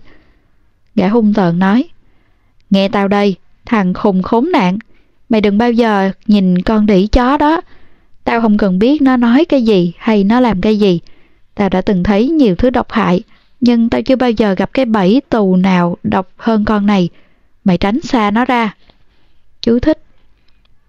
Bẫy tù Nguyên văn là jailbait. Tiếng lóng chỉ những người chưa đến tuổi lập gia đình theo quy định của pháp luật vì thế, kẻ nào liên hệ tình dục với họ sẽ bị tù. Hết chú thích. Lani cố gỡ tay nó ra. Tôi có làm cái gì đâu, George. Đúng, mày đâu có làm cái gì. Nhưng lúc nó đứng khoe cẳng ở cửa thì mày cũng đâu có ngó ra chỗ khác. George, tôi không bao giờ có ý xấu. Thật mà, tôi đâu có ý xấu. Ôi dào, mày tránh xa con đó. Dính vào con đấy là toi mạng. Mày cứ để Curly lãnh búa. Hắn tự rước vạ vào thân. George nói một cách miệt thị. Găng bôi đầy Vaseline. Tao đánh cược là hắn còn đang tẩm bổ trứng sống và đặt hàng biệt dược đấy. Lenny bỗng kêu lên. Tôi không thích chỗ này, George. Chỗ này không tốt. Tôi muốn đi khỏi đây. Mình phải ở tới khi mình có vốn. Mình đâu có cách nào khác, Lenny. Khi nào đi được thì mình đi liền. Tao ghét chỗ này đâu thua gì mày. Gã trở lại bàn và tự chi vắng bài mới. Gã nói, Ừ, tao không thích. Đưa 25 xu là tao dông khỏi chỗ này. Phải chi mình có vài đô trong túi thôi, thì mình sẽ cuốn gói lên sông American để đải vàng. Mỗi ngày ở đó mình có thể kiếm được 2 đô, và biết đâu mình có thể gặp trúng mạch vàng. Lenny sôi nổi chồm tới gã. Mình đi, Jack, mình dông khỏi chỗ này, chỗ này dễ sợ quá. Jack nói cọc lóc. Mình phải ở đây, bây giờ câm miệng lại, bọn họ sắp vào. Từ phòng tắm bên cạnh vọng ra tiếng nước chảy và tiếng thau kê lách cách. George vừa nghiền ngẫm các lá bài vừa nói Có lẽ mình nên tắm Nhưng mình chưa làm cái gì để mà bẩn một ông cao lớn đứng ở khung cửa Ông kẹp cái mũ Stetson bẹp giấm dưới cánh tay trong lúc chảy ngược mái tóc đen dài ướt sũng ra phía sau. Giống như mọi người, ông mặc quần jean xanh và cái áo khoác ngắn bằng vải thô. chảy đầu xong, ông bước vào phòng, dáng đi oai vệ chỉ có ở vua chúa và các tay thờ cả. Ông là nài đội la, ông hoàng của nông trại, có thể điều khiển 10, 16, thậm chí hai chục con la mà chỉ cần một sợi dây cương buộc mấy con đi đầu. Ông có thể dùng chiếc roi bò giết con ruồi trên mông con la, buộc gần bánh trước mà không đụng tới con la. Vẻ nghiêm nghị và lặng lẽ trong cử chỉ của ông thâm trầm tới nỗi khi ông cất tiếng thì mọi cuộc nói chuyện đều ngưng. Uy tín của ông lớn tới mức mọi người nghe theo lời ông trong mọi vấn đề, dù là chính trị hay tình yêu. Ông là Slim, nài đội la. Khuôn mặt lưỡi cày của ông không lộ dấu thời gian. Ông có thể 35 hay 50. Tai ông nghe nhiều hơn những điều người ta nói với ông và cách nói chậm rãi của ông không chỉ bao hàm sự quan tâm mà còn cả thấu hiểu. Bàn tay ông to và thon, cử động mềm mại như tay vũ công trong đền thờ. Ông vuốt thẳng lại chiếc mũ bẹp giấm, nắng cái nếp ở giữa rồi đội mũ lên. Ông ân cần nhìn hai đứa trong gian nhà ngủ và nói nhỏ nhẹ. Bên ngoài nắng đổ lửa, khó mà thấy được cái gì trong này. Tụi mày mới tới hả? George đáp. Mới tới. Bác lúa mạch à? Ông chủ nói vậy. Slim ngồi xuống cái thùng đối diện với George bên kia bàn. Ông ngắm ván bài nằm ngược phía ông và nói Hy vọng tụi bay hợp với đội của tao. Giọng ông rất nhỏ nhẹ. Đội tao có hai thằng cục mịch, không biết bao lúa mạch khác với hòn giái sưng thế nào. Tụi bay đã vác lúa mạch bao giờ chưa? George nói Vác mãi rồi. Tôi thì chẳng có gì để khoe khoang, nhưng thằng khốn to xác kia có thể một mình nó vác bằng hai đứa khác. Mắt Lenny đảo qua đảo lại theo dõi câu chuyện. Nó mỉm cười tự đắc vì lời khen. Slim tán thành nhìn rót vì lời khen của gã. Ông chồng qua bàn, búng vào góc một lá bài bị lệch hàng. Tụi mày đi chung với nhau à? Giọng ông thân thiện mời gọi thổ lộ tâm tình mà không gặn hỏi. George nói, Ừ, tụi tôi đại khái là lo cho nhau. Gã hất ngón tay cái chỉ Lenny. Nó không sáng dạ, nhưng làm việc giỏi kinh khủng. Hiền khủng khiếp, nhưng nó không sáng dạ. Tôi biết nó đã lâu. Slim nhìn thấu rót, ông ta trầm ngâm. Chẳng mấy đứa đi chung với nhau, tao không biết tại sao. Có lẽ mọi người sợ nhau trên cái cõi đời quái ác này. George nói, đi với một đứa mình biết thì vẫn thích hơn nhiều. Một tay vạm vỡ, bụng bự bước vào gian nhà ngủ. Nước trên đầu hắn còn nhỏ giọt sau khi tắm gội. Hắn nói, Ê, Slim! Rồi ngưng và nhìn đăm đăm George và Lenny. Slim nói như giới thiệu. Hai đứa này mới tới. Gã to lớn nói, Hân hạnh gặp tụi mày, tao là Carson. Tao là George Milton, đây là Lenny Small. Carson lại nói, Hân hạnh gặp tụi mày, nó đâu có nhỏ lắm. Gã cười khúc khích với câu nói đùa vừa rồi lặp lại. Không nhỏ chút nào. Định hỏi ông, Slim, con chó của ông sao rồi? Sáng nay tôi không thấy nó dưới gầm xe ông. Slim nói, nó đẻ tối hôm qua, lứa chín con, tao dìm chết liền bốn con, nó đâu có nuôi nổi bằng ấy. Còn năm con hả? Ừ, năm con, tao giữ con lớn nhất. Ông nghĩ lứa con của nó thuộc giống chó gì? Slim nói, tao không biết, tao đoán là giống chăn cừu. Hồi nó động đợt ta thấy quanh đây phần lớn là chó chăn cừu. Carson nói tiếp, còn năm con cuốn hả? Định giữ hết à? Tao chưa biết, phải giữ năm con ít lâu để tụi nó bú lu lu. Carson tư lự. Ồ dào, Slim nè, tôi đang nghĩ con chó của Candy già khiếp tới mức đi hết nổi rồi. Đã vậy còn hôi rình. Mỗi lần nó vô gian nhà ngủ thì hai ba ngày sau tôi còn hửi thấy mùi nó. Sao ông không nói Candy bắn con chó già của lão đi, rồi cho lão một con cún để nuôi? Cách cả cây số tôi cũng hửi thấy mùi con chó đó. Răng rụng trụi, mắt như mù, ăn không được. Candy nuôi nó bằng sữa, nó hết nhai nổi rồi. George chăm chú nhìn Slim, bất chợt bên ngoài tiếng kiển vang lên. Ban đầu chậm, rồi càng đốt càng nhanh cho tới khi tiếng gõ biến thành một tiếng khua rền, rồi chợt im bặt. Carson nói, kẽn đôi kia. Bên ngoài có tiếng nói oan oan của nhóm người đi ngang qua. Steam chậm rãi đứng lên với vẻ oai vệ. Tụi bay nên đi ngay thì mới có cái mà ăn. Chỉ hai phút nữa là chẳng còn gì đâu. Carson lùi lại cho Steam đi trước rồi cả hai ra cửa. Lenny kích động nhìn George. George qua ván bài của gã thành một đống hộ lốn và nói Ừ, tao nghe ổng nói, Lenny, tao sẽ hỏi ổng. Lenny kích động thốt lên. Một con màu nâu với trắng. Đi nào, mình đi ăn. Tao không biết ổng có con màu nâu với trắng hay không. Lenny không ra khỏi giường của nó. Anh hỏi ổng ngay lập tức, George, để ổng khỏi giết thêm con nào nữa. Ừ, bây giờ đi nào, đứng lên. Lenny lăn khỏi giường rồi đứng lên, và hai đứa tiến ra cửa. Đúng lúc họ ra tới cửa thì Curly nhào vào. Hắn hỏi một cách giận dữ. Tụi mày có thấy con nhỏ nào quanh đây không? George lạnh lùng nói. Có lẽ trước đây chừng nửa tiếng. À, nó làm cái quái gì ở đây?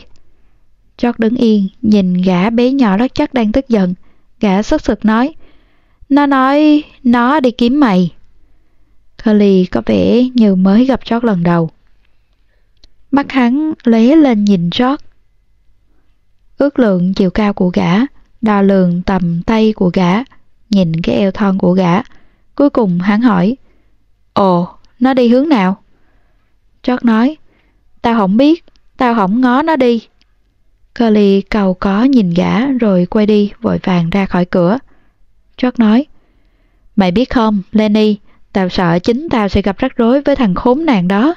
Tao ghét bụng dạ nó. Chúa ơi, đi nào, chắc chẳng còn cái quái gì để ăn. Họ ra cửa, nắng in một vệt mỏng dưới cửa sổ, tiếng đĩa ăn lách cách từ xa vòng lại. Một lát sau, con chó già lụ khụ khập khiển bước qua cánh cửa mở. Cặp mắt hiền hậu gần mù của nó nhìn chầm chầm chung quanh. Nó khịt mũi rồi nằm xuống buông đầu giữa hai bàn chân. Curly lại nhào qua khung cửa và đứng nhìn vào phòng. Con chó ngẩng đầu, nhưng khi Curly vụt ra, cái đầu xám bạc lại gục xuống sàn. Chương 3 Mặc dù ráng chiều rực rỡ vẫn còn hát qua các ô cửa sổ, nhưng bên trong gian nhà ngủ đã nhá nhem tối. Tiếng thịt thịt và đôi khi tiếng len ken của trò chơi ném móng ngựa vòng qua cánh cửa mở, và thỉnh thoảng lại vang lên tiếng hoang hô hay chế nhạo. Chú thích Trò chơi ném móng ngựa Một trò chơi phổ biến ở vùng quê nước Mỹ. Người chơi ném móng ngựa tới một cọc sắt đóng trên nền đất. Cách tính điểm là đo khoảng cách giữa móng và cây gậy và móng ngựa ném tràn vào cọc sẽ có điểm cao nhất. Hết chú thích.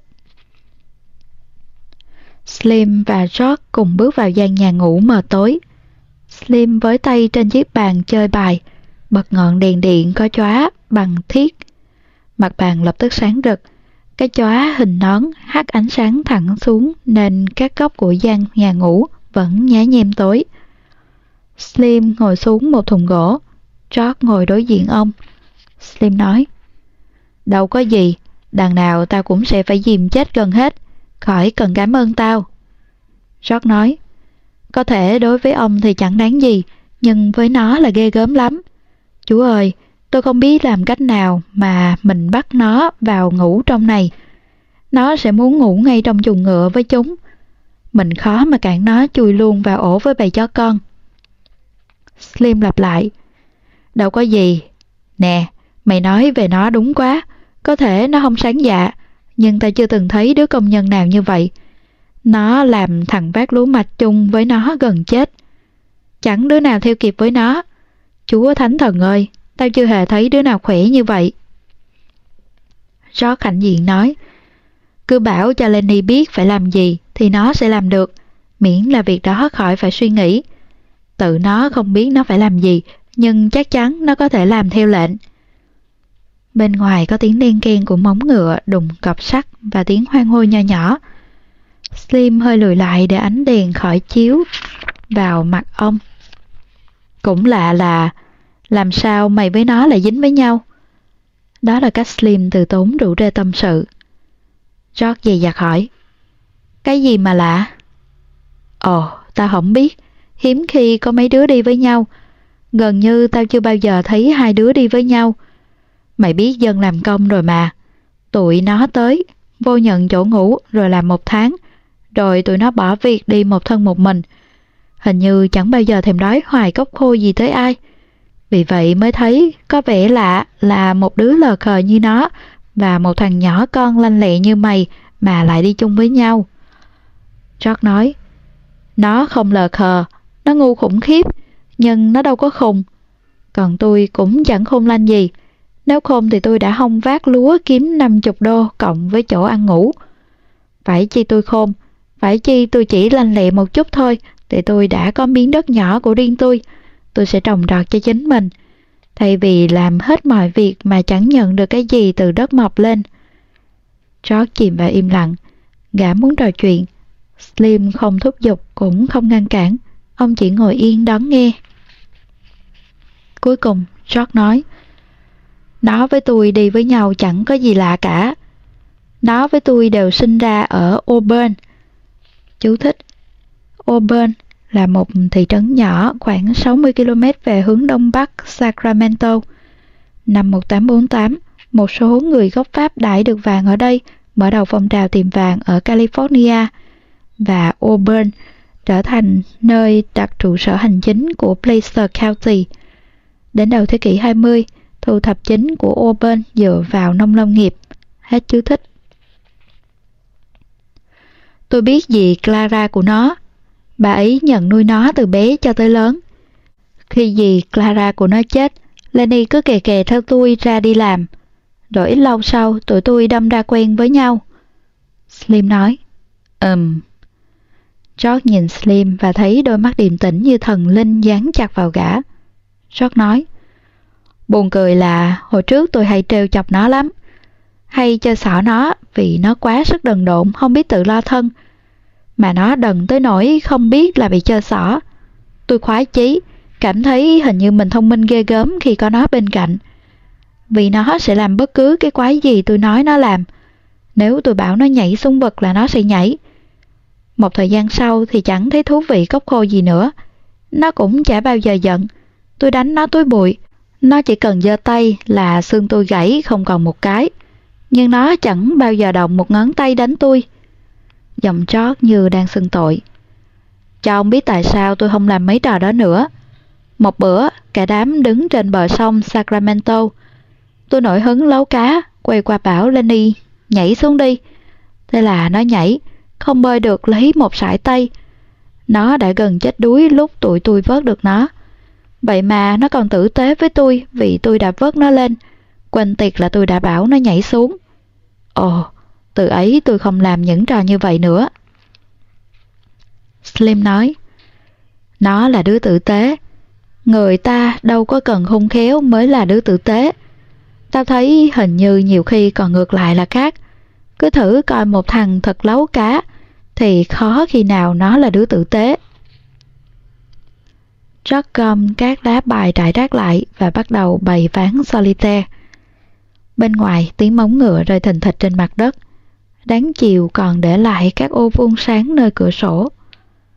Jack nói, Tôi chẳng có ai. Tôi đã thấy những đứa đi một mình khắp các nông trại. Như vậy không tốt. Tụi nó không có gì vui. Lâu dần, tụi nó hóa ra thầm hiểm, lúc nào cũng muốn đánh nhau. Slim tán thành. Ừ, tụi nó hóa ra thầm hiểm. Tụi nó như vậy để tụi nó khỏi cần nói chuyện với ai. George nói. Tất nhiên Lenny hay gây phiền toái ghê lắm. Nhưng ông quen đi mãi với một đứa rồi, ông không bỏ nó được. Slim nói. Nó đâu có thâm hiểm. Tao thấy Lenny chả thâm hiểm tí nào. Tất nhiên, nó đâu có thâm hiểm. Nhưng nó cứ hay gây rắc rối vì nó ngu ghê gớm. Như vụ ở quýt. Gã ngưng bạc. Ngưng giữa lúc đang đọc một lá bài. Gã có vẻ cảnh giác và xăm soi nhìn Slim. Ông đừng kể với ai chứ. Slim bình thản hỏi. Nó làm gì ở quýt? Ông không kể chứ? Ồ, tất nhiên ông không kể. Slim hỏi lại. Nó làm gì ở quýt? Ôi dào, nó gặp con nhỏ mặc váy đỏ. Một thằng đần khốn khiếp như nó. Nó muốn sờ bất cứ cái gì nó thích. Chỉ muốn sờ thôi. Vì thế nó đưa tay sờ cái váy đỏ. Thế là con nhỏ hét oai oái làm Lenny rối hết cả lên. Nó nắm chặt tay lại vì nó đâu có biết làm gì khác. Ồ, con nhỏ là oai oái oai oái. Tôi đang ở gần đấy. Tôi nghe tiếng la, vì vậy tôi chạy tới. Lúc đó Lenny đã sợ quá tới nỗi nó chỉ còn biết nắm chặt tay lại. Tôi lấy cây cọc hàng rào, đập đầu nó để nó buông ra. Nó sợ tới nỗi không buông cái váy ra được. Mà ông biết nó khỏe ghê gớm. Max Slim nhìn thẳng, không chớp. Ông gật gù rất chậm. Rồi sao nữa? Rất cẩn thận đặt ván bài solitaire của gã thành từng cột. Ồ, con nhỏ đó chạy lê tê đi báo cảnh sát là bị nó hiếp. Tụi ở quýt liền cử ra một nhóm đi bắt Lenny để treo cổ. Vì vậy, bọn tôi lặn dưới mương thủy lợi cả ngày hôm đó. Chỉ thò đầu khỏi mặt nước dưới đám cỏ mọc phủ ra ngoài bờ mương. Rồi tối hôm ấy, bọn tôi dông lẹ khỏi chỗ đó. Slim ngồi lặng im một lát. Cuối cùng ông hỏi.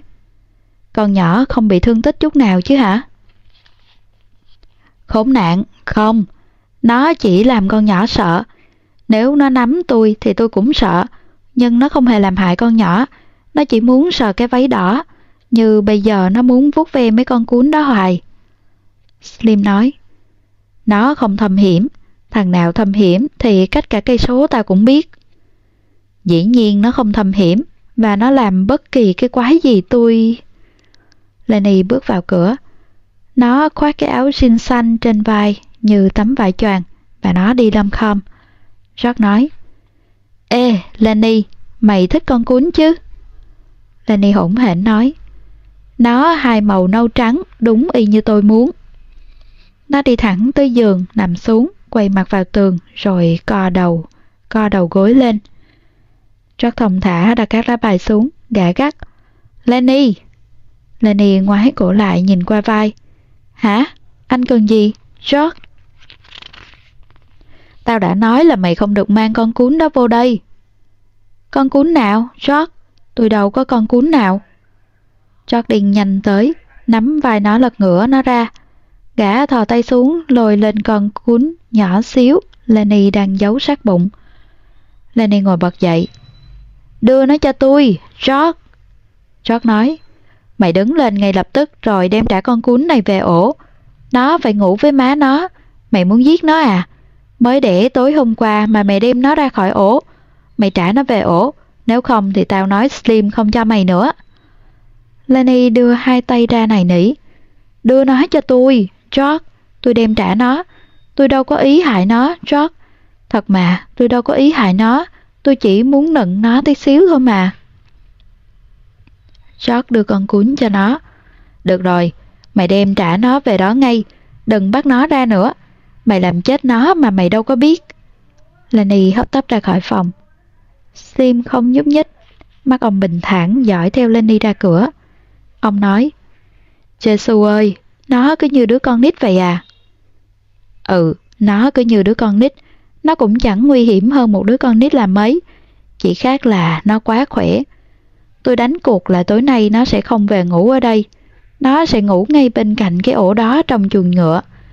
Ôi dào, kệ nó, nó chẳng làm hại cái gì ngoài đó.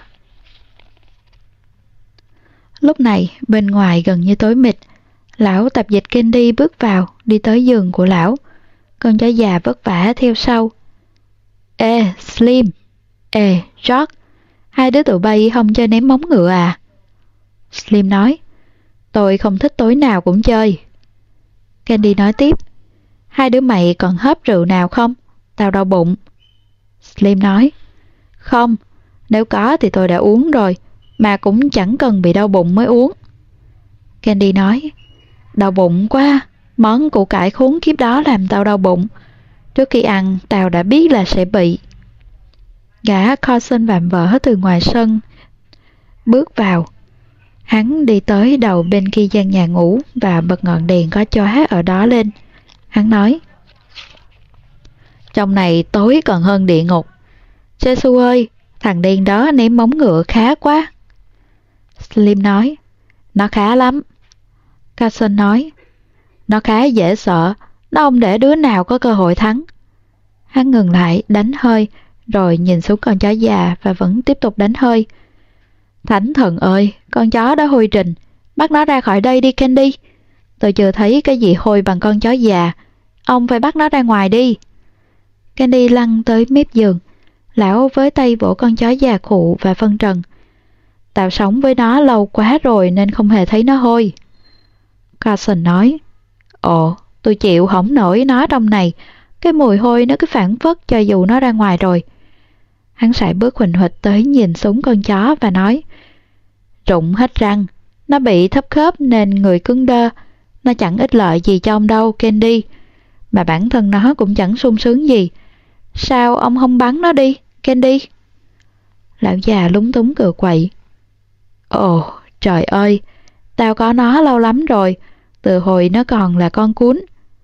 Lão tự đắc nói, tao chăn cừu với nó, nhìn nó bây giờ mày không tin, nhưng tao chưa thấy con chó nào chăn cừu giỏi bằng nó.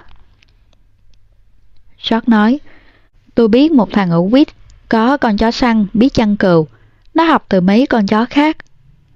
Carson không để chuyện của gã bị ác đi. Nè, Candy, con chó già này cả ngày đau đớn, nếu ông đem nó ra bắn ngay sau gáy. Hắn cúi xuống chỉ, ngay chỗ này, thì nó cũng chẳng biết cái gì găm trúng nó đâu. Candy khổ sở nhìn quanh, lão nói nhỏ, Không, không, tao không làm như vậy được, tao có nó lâu lắm rồi.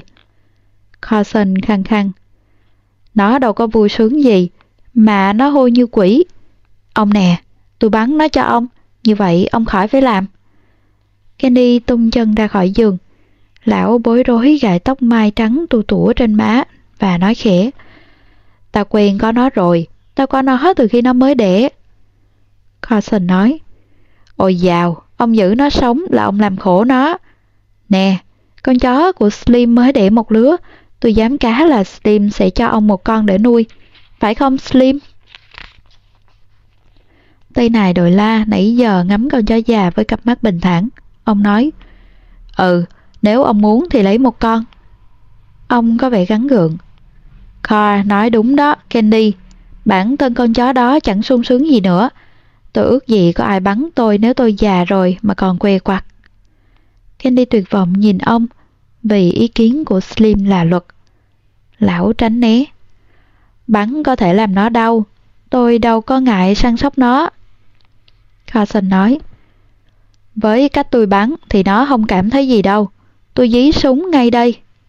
Hắn dùng ngón chân chỉ. Ngay sau gáy, thậm chí nó cũng sẽ chẳng rùng mình nữa. Candy nhìn từ người này qua người khác để cầu cứu. Bây giờ bên ngoài đã tối sẫm, một công nhân trẻ bước vào, và hắn xui và đổ về trước. Hắn bước huỳnh huỵch trên gót chân như đang vác bao lúa vô hình. Hắn đi tới giường hắn, đặt mũ lên ngăn, rồi hắn nhặt tờ báo, tờ tạp chí rẻ tiền trên ngăn đem tới ánh đèn bên bàn. Hắn hỏi, tôi đưa ông coi cái này chưa, Slim? Đưa tao coi cái gì? Gã thanh niên lật tới cuối tờ tạp chí, đặt nó lên bàn và lấy ngón tay chỉ. Ngay chỗ đó, đọc đi. Slim cúi tới, gã thanh niên nói, đọc đi, đọc lớn lên. Slim chậm rãi đọc. Ông chủ bút thân mến, tôi đọc báo của ông đã 6 năm và tôi nghĩ nó là tờ hay nhất trên thị trường. Tôi thích các chuyện của Peter Rand. Tôi nghĩ ổng hay thần sầu. Xin đăng thêm mấy chuyện như kỵ sĩ áo đen. Tôi không mấy khi viết thư, chỉ muốn cho ông biết là tôi nghĩ 10 xu tôi bỏ ra mua tờ báo của ông là đáng đồng tiền nhất. Slim nhìn lên dò hỏi. Mày muốn tao đọc thư này để làm gì? Quýt nói. Đọc tiếp đi, đọc cái tên ở dưới cùng đó. Slim đọc. Chúc ông thành công, William Tanner. Ông lại ngước nhìn Quýt. Mày muốn tao đọc thư này để làm gì? Quýt trình trọng gấp tờ báo lại. Ông không nhớ Bill Tanner à? Làm ở đây chừng 3 tháng trước. Chú thích. Bill là cách gọi vắn tắt của William. Hết chú thích. Slim ngẫm nghĩ, ông hỏi, thằng nhỏ con, lái máy xới đó à? Quýt thốt lên, đúng nó, đúng thằng đó. Mày nghĩ nó là đứa viết lá thư này à? Tôi biết chắc, một hôm Bill với tôi ở trong này, Bill vừa mới nhận được cuốn báo của nó. Nó vừa coi vừa nói, bữa trước tao viết thư, không biết họ có vô có in vô không? Nhưng không có. Bill nói, có thể họ để dành đăng sau. Đúng là họ cất lại đằng sau. Đây nè. Slim nói. Chắc mày nói đúng, in ngay trong cuốn báo. George chia tay ra mượn tờ tạp chí. Đưa coi nó ra sao? Quýt lại tìm chỗ đăng lá thư, nhưng nó không buông tay ra cho ai cầm. Nó dùng ngón trỏ chỉ lá thư, rồi nó đi tới ngăn kệ của nó và cẩn thận cất tờ tạp chí vào. Nó nói, tôi không biết Bill có thấy không. Bill với tôi làm chỗ ruộng đậu, cả hai đứa tôi lái máy xới. Bill là thằng bảnh hết sức. Carson không để bị kéo vào câu chuyện. Hắn cứ ngó xuống con chó già. Candy bức rứt nhìn hắn. Cuối cùng, Carson nói, Nếu ông muốn thì tôi sẽ chấm dứt cực hình của nó ngay bây giờ cho xong. Nó còn có cái gì nữa đâu. Không ăn được, không thấy được, thậm chí đi đứng cũng đau. Candy hy vọng. Mày không có súng. Không có cái móc xì, có khẩu lất gờ. Nó không đau chút nào đâu. Candy nói. Có lẽ ngày mơi, mình đợi tới mơi. Carson nói. Tôi thấy chẳng có lý do gì để đợi. Hắn đi về giường hắn, kéo cái ba lô dưới gầm, rút ra khẩu lất gờ, Hắn nói, mình làm cho xong, tụi tôi ngủ không được vì nó làm trong này hôi rình. Hắn nhét khẩu súng ngắn vào túi sau quần. Candy nhìn Slim một hồi lâu để cố nghe ý kiến ngược lại. Nhưng Slim không nói gì với lão. Cuối cùng, Candy tuyệt vọng thì thào. Thôi được, đem nó đi. Lão không nhìn xuống con chó. Lão nằm ngửa trên giường, bắt chéo tay, gối đầu lên và nhìn đăm đăm trần nhà. Carson rút sợi dây da trong túi ra. Hắn cúi xuống buộc dây quanh cổ con chó già. Mọi người nhìn hắn, trừ Candy. Hắn dịu dàng nói, Nào, đi nào. Rồi hắn nói như phân trần với Candy, Nó không cảm thấy gì đâu. Candy không cử động và cũng không trả lời hắn. Hắn khẽ giật sợi dây da. Đi nào. Con chó già từ từ gượng đứng lên, đi theo sợi dây kéo nhẹ nhẹ. Slim gọi. Carson. Hả? Mày biết phải làm gì đấy? Ông muốn nói gì, Slim? Slim đáp cọc lốc. Đem cái xẻng. Ồ, phải, tôi hiểu. Hắn dẫn con chó ra bóng đêm. Jack đi theo tới cửa, rồi đóng cửa và nhẹ nhàng cài then. Candy nằm cứng trên giường nhìn đăm đăm trên trần nhà. Slim nói lớn. Một trong mấy con la đi đầu của tao bị hư móng, phải bôi nhựa cho nó. Giọng ông nhỏ dần đi. Chú thích. Lại móng vuốt như ngựa và la có thể bị có thể bị khô và nứt móng. Phải chữa bằng cách cào sạch chỗ nứt rồi bôi nhựa lấy từ dầu hỏa nhựa thông hay dao hay cao nấu từ xương bò. Hết chú thích. Bên ngoài lặng ngắt, tiếng bước chân Carson tắt dần. Căn phòng chìm trong im lặng và im lặng kéo dài. George cười cợt. Tôi dám chắc Lenny đang ở ngoài chuồng ngựa với con cún của nó. Bây giờ nó có con cún, nó đâu muốn vào đây nữa. Slim nói. Candy, ông muốn lấy con cún nào tùy ý. Candy không trả lời. Căn phòng lại chìm trong im lặng. Im lặng ngoài trời đêm len vào tỏa khắp căn phòng. George nói. Ai muốn chơi bài? Quýt nói. Tao chơi vài ván với mày. Họ ngồi đối diện nhau nơi cái bàn sáng ánh đèn. Nhưng rót không xáo bài. Gã bồn chồn búng mép bộ bài và tiếng tách tách nhỏ nhỏ lôi cuốn mọi con mắt của bọn người trong phòng. Vì thế gã ngừng tay căn phòng lại chìm và im lặng. Một phút trôi qua, rồi một phút nữa. Candy nằm im, nhìn đăm đăm trần nhà. Slim chầm chầm nhìn đảo một lúc rồi cúi nhìn bàn tay mình. Ông giữ tay này trong tay kia và ghi nó xuống. Có tiếng gặm nhấm sột soạt dưới sàn nhà và cả bọn mừng rỡ ngó xuống. Riêng Candy vẫn tiếp tục nhìn đăm đăm lên trần nhà. George nói, nghe như dưới đó có con chuột, mình nên đặt cái bẫy dưới đó. Quýt phục nói, hắn làm gì mà lâu khủng khiếp vậy? Sao mày không chia bài đi? Kiểu này thì còn khuya mới được chơi bài. George nắm chặt cổ bài lại và ngắm nghía mặt sau, căn phòng lại chìm vào im lặng. Một tiếng súng từ xa vọng tới, cả bọn vội nhìn lão già, mọi cái đầu quay về phía lão. Lão tiếp tục nhìn đăm đăm lên trần nhà một lát, rồi lão từ từ xoay nghiêng đối diện vách tường và nằm im. George sáo bộ bài một cách ồn ào rồi chia. Quýt rút lấy bảng điểm và cấm chốt ghi điểm để bắt đầu chơi. Quýt nói, Tao đoán hai đứa mày tới đây để làm việc thật. George hỏi, Mày nói vậy là nghĩ thế nào? Quýt cười, Ôi dào, tụi mày tới thứ sáu, mày phải làm hai ngày mới tới chủ nhật. George nói, Tao không hiểu mày tính toán như vậy là thế nào. Quýt lại cười. Mày sẽ hiểu nếu mày lẫn quẩn đủ lâu ở mấy nông trại lớn này. Đứa nào chỉ muốn coi qua trang trại thì tới vào chiều thứ bảy. Nó ăn bữa tối thứ bảy và ba bữa chủ nhật.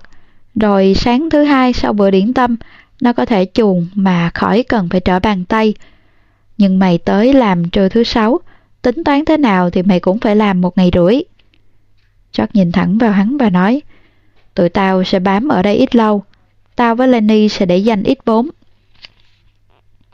Cánh cửa khẽ mở ra, Tây Mã Phu thò đầu vào, cái đầu săn chắc của dân da đen in hằng nỗi đau và đôi mắt nhẫn nhịn. Ông Slim! Slim quay mắt khỏi Candy, hỏi. Hả? Ồ, ê, Crooks, chuyện gì vậy? Chú thích. Tương tự như Small và Curly, Crooks nghĩa là gù, cũng có thể là tên gọi theo vóc dáng hoặc cá tính của nhân vật. Hết chú thích. Ông bảo tôi hầm nhựa bôi móng cho con la. Tôi hâm rồi. Ồ, được, Rose, tao ra bôi liền.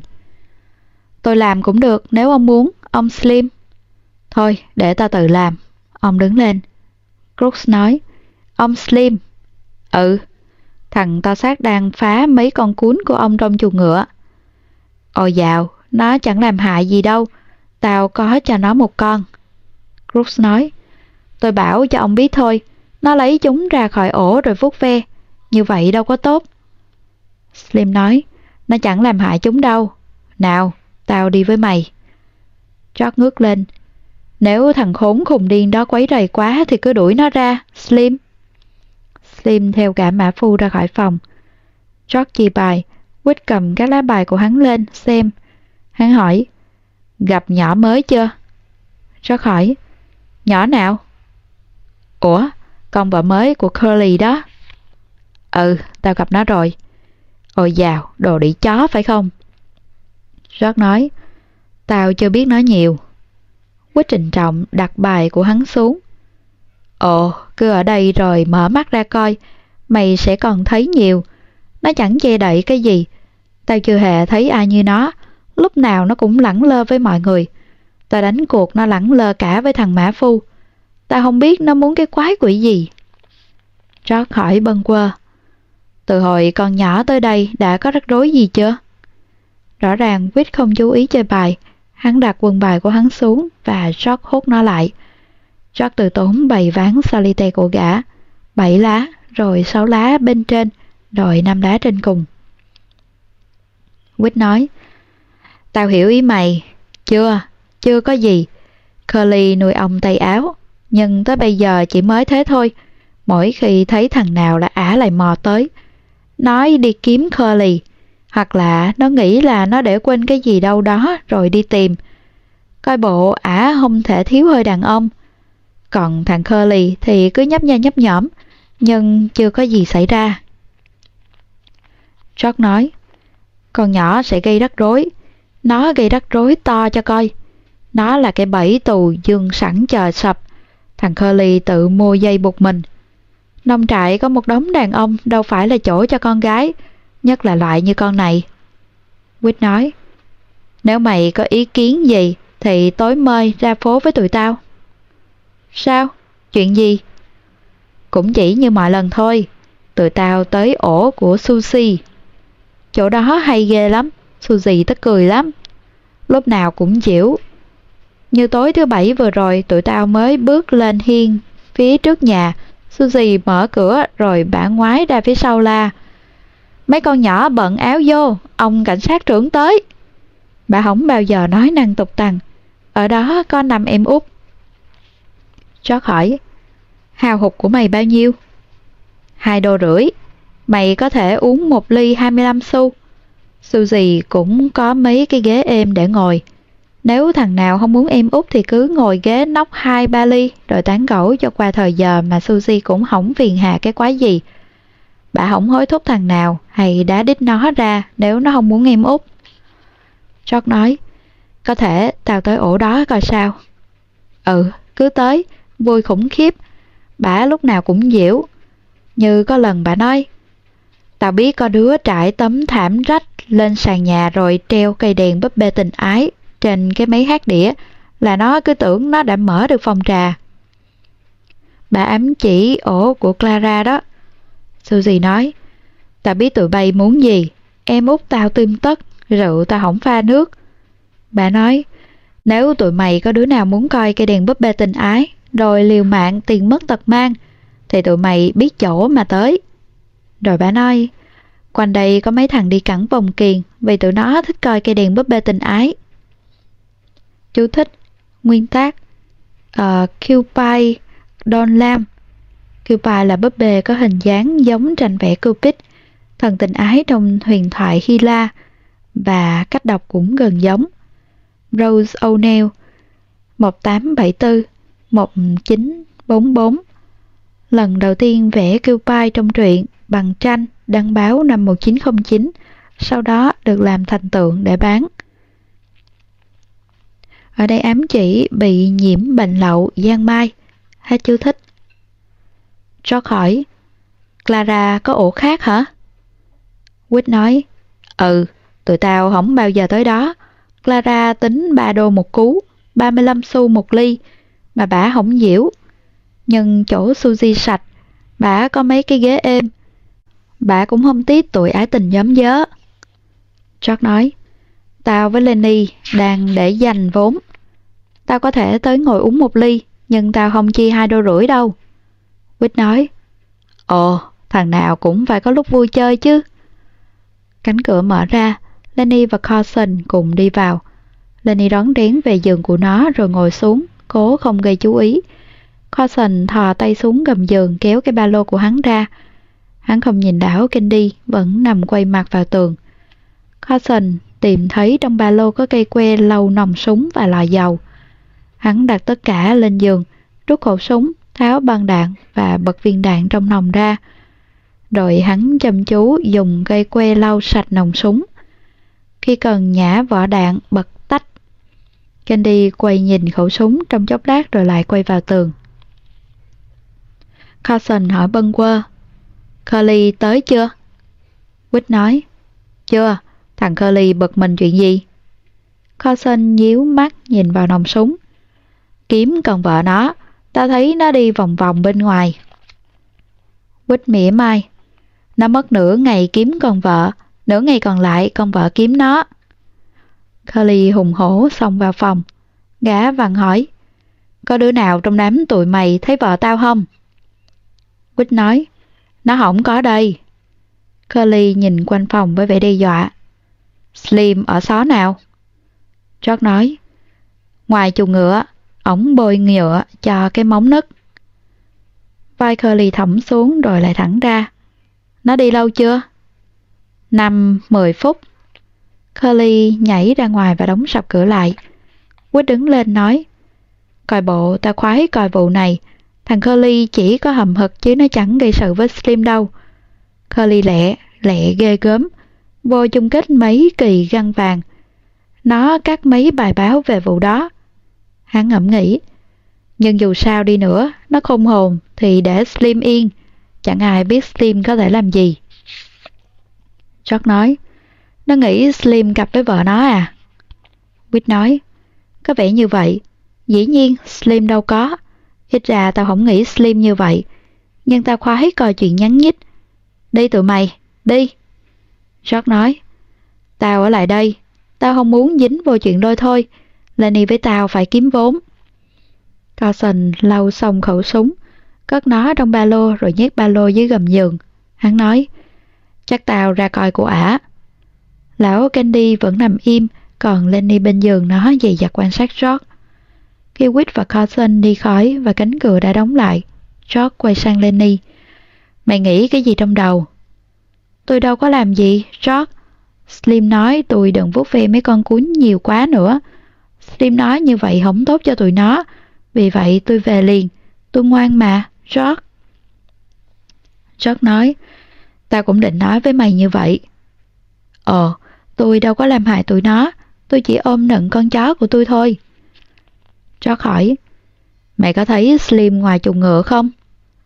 Có, tôi thấy. Ổng biểu tôi không nên vuốt ve con cún đó nữa. Mày có thấy con nhỏ đó không? Anh nói vợ Curly hả? Ừ, nó có tới chuồng ngựa không? Không, tôi không thấy nó. Mày không thấy Slim nói chuyện với nó chứ? Ờ, nó đâu có trong chuồng ngựa. George nói, được, tao chắc tụi nó khỏi được coi đánh đấm. Lenny, nếu có đánh nhau thì mày tránh xa ra. Lenny nói, tôi đâu có muốn đánh nhau. Nó ra khỏi giường tới ngồi nơi bàn đối diện với George, gần như phản xạ, sắc sáo bài và bày ván solitaire. Gã chậm rãi một cách thận trọng và tư lự. Lenny với lấy một lá bài ngửa và ngắm nghía, rồi xoay ngược lá bài và lại ngắm nghía. Nó nói, cả hai đầu giống nhau, George. Sao cả hai đầu lại giống nhau? George nói, tao đâu có biết, người ta in như vậy mà. Slim đang làm gì ở chuồng ngựa lúc mày gặp ổng? Slim à? Ừ, mày gặp ổng trong chuồng ngựa. Ổng bảo mày đừng vuốt ve con cún nhiều quá. Ồ, phải. Ổng cầm lon nhựa với cây cọ sơn. Tôi không biết để làm gì. Mày có chắc là con nhỏ không vô đó như nó vô đây hôm nay chứ? Không, nó không vô. Trắc thở dài. Mỗi lần như vậy cứ đưa tao tới cái ổ điếm nào kha khá. Một thằng có thể vô nhậu xỉn rồi xả hết một lần mà không có gì đèm nhèm. Nó lại biết là sẽ tốn hết bao nhiêu. Còn mấy cái bẫy tù này chỉ chờ rình đập cửa xà liêm. Lenny trầm trồ từng lời của gã và mấp mấy môi để cho theo kịp. George nói tiếp. Mày nhớ thằng Andy Cusman không, Lenny? Cùng tiểu học bọn mình đó. Lenny hỏi. Má nó hay nướng bánh cho con nít chứ gì? Ừ, chính nó. Cái gì có ăn thì mày nhớ được hết. George nhìn kỹ ván bà Solitaire. Gã đặt quân ếch lên dãy tính điểm và xếp lá 2, 3, 4 rô lên trên. Gã nói, Andy hiện đang ở San Quentin vì một con điếm. Chú thích San Quentin, nhà tù của tiểu bang California, nơi nhốt các tù nhân chịu án tử hình hoặc phạm những tội nghiêm trọng. Hết chú thích. Lenny gõ ngón tay lên bàn. George? Hả? George, bao lâu nữa mình mới có ngôi nhà nhỏ đó rồi sống trên miếng đất màu mỡ với bầy thỏ? George nói, tao không biết, mình phải góp số vốn lớn. Tao biết có miếng đất nhỏ mình có thể mua rẻ, nhưng người ta đâu có cho không. Lão Candy từ từ quay lại, mắt lão mở lớn, lão cẩn thận quan sát George. Lenny nói, kể lại chỗ đó đi, George. Tao mới kể cho mày mới tối hôm qua. Đi mà, kể lại đi, George. George nói, ôi dào, nó rộng 10 mẫu, có cây cối xây gió nhỏ, có cái láng nhỏ và sân nuôi gà, có bếp, vườn cây ăn trái, mận, táo, đào, mơ, đậu phụng, có mấy cây dâu, có chỗ trồng cỏ linh lăng và nhiều nước để tưới ngập, có chuồng lợn. Với thỏ nữa, George. Lúc này chưa có chỗ cho thỏ, nhưng ta có thể dễ dàng đóng vài cái chuồng, rồi mày có thể cho bầy thỏ ăn cỏ linh lăng. Đúng ghê, tôi có thể cho thỏ ăn. Anh nói đúng ghê, là tôi cho thỏ ăn được. Tay George ngừng dạy bài, giọng gã đầm ấm hơn. Mình có thể có vài con lợn. Ta có thể đóng cái láng hung khói giống như cái mà ông nội có. Rồi khi mình mổ lợn, mình có thể hung khói thịt ba chỉ và đùi lợn. Rồi làm xúc xích và đủ thứ khác. Rồi khi cá hồi ngược dòng về nguồn, mình có thể bắt cả trăm con đem ướp muối hay hung khói. Mình có thể ăn điểm tâm với cá hồi, hỏng gì ngon bằng cá hồi hung khói. Khi trái cây chín thì mình có thể đóng hộp và cà chua, thứ đó dễ đóng hộp. Mỗi chủ nhật mình thịt một con gà hay con thỏ. Có thể mình nuôi con bò cái hay con dê và kem đặc dễ nể tới nỗi mày phải cắt bằng dao rồi lấy muỗng múc ra. Lenny trố mắt nhìn gã, bà lão Candy cũng nhìn gã. Lenny thì thào, mình có thể sống nhờ đất màu mỡ. Chót nói, chắc chắn rồi, vườn có đủ thứ rau, còn nếu mình muốn có chút rượu thì mình có thể bán trứng hay cái gì đó, hay bán sữa. Mình sẽ sống ở đó, mình thuộc về chỗ đó. Hết còn chạy rong khắp xứ ăn đồ thằng đầu bếp Nhật bổn nấu. Không, mày ơi, mình sẽ có chỗ riêng của mình, chỗ để mình về, không ngủ ở cái dãy nhà ngủ nào nữa. Lani này nỉ, kể tới cái nhà đi, George. Ừ, mình sẽ có cái nhà nhỏ và phòng của mình, cái lò sưởi to phình bằng gan. Mùa đông mình đốt lửa liên tục trong đó. Đất không lớn quá để mà phải làm việc vất vả. Có thể 6-7 tiếng mỗi ngày. Mình phải vác lúa mạch 11 tiếng mỗi ngày. Rồi khi mình trồng trọt thì ôi chao, mình sẽ ở đó thu hoạch. Mình sẽ biết mùa màng của mình ra sao. Lenny sôi nổi nói Còn bầy thỏ, tôi sẽ chăm sóc thỏ. Kể tôi làm cách nào đi, George. Ừ, mày sẽ đem cái bao ra ruộng cỏ linh lăng.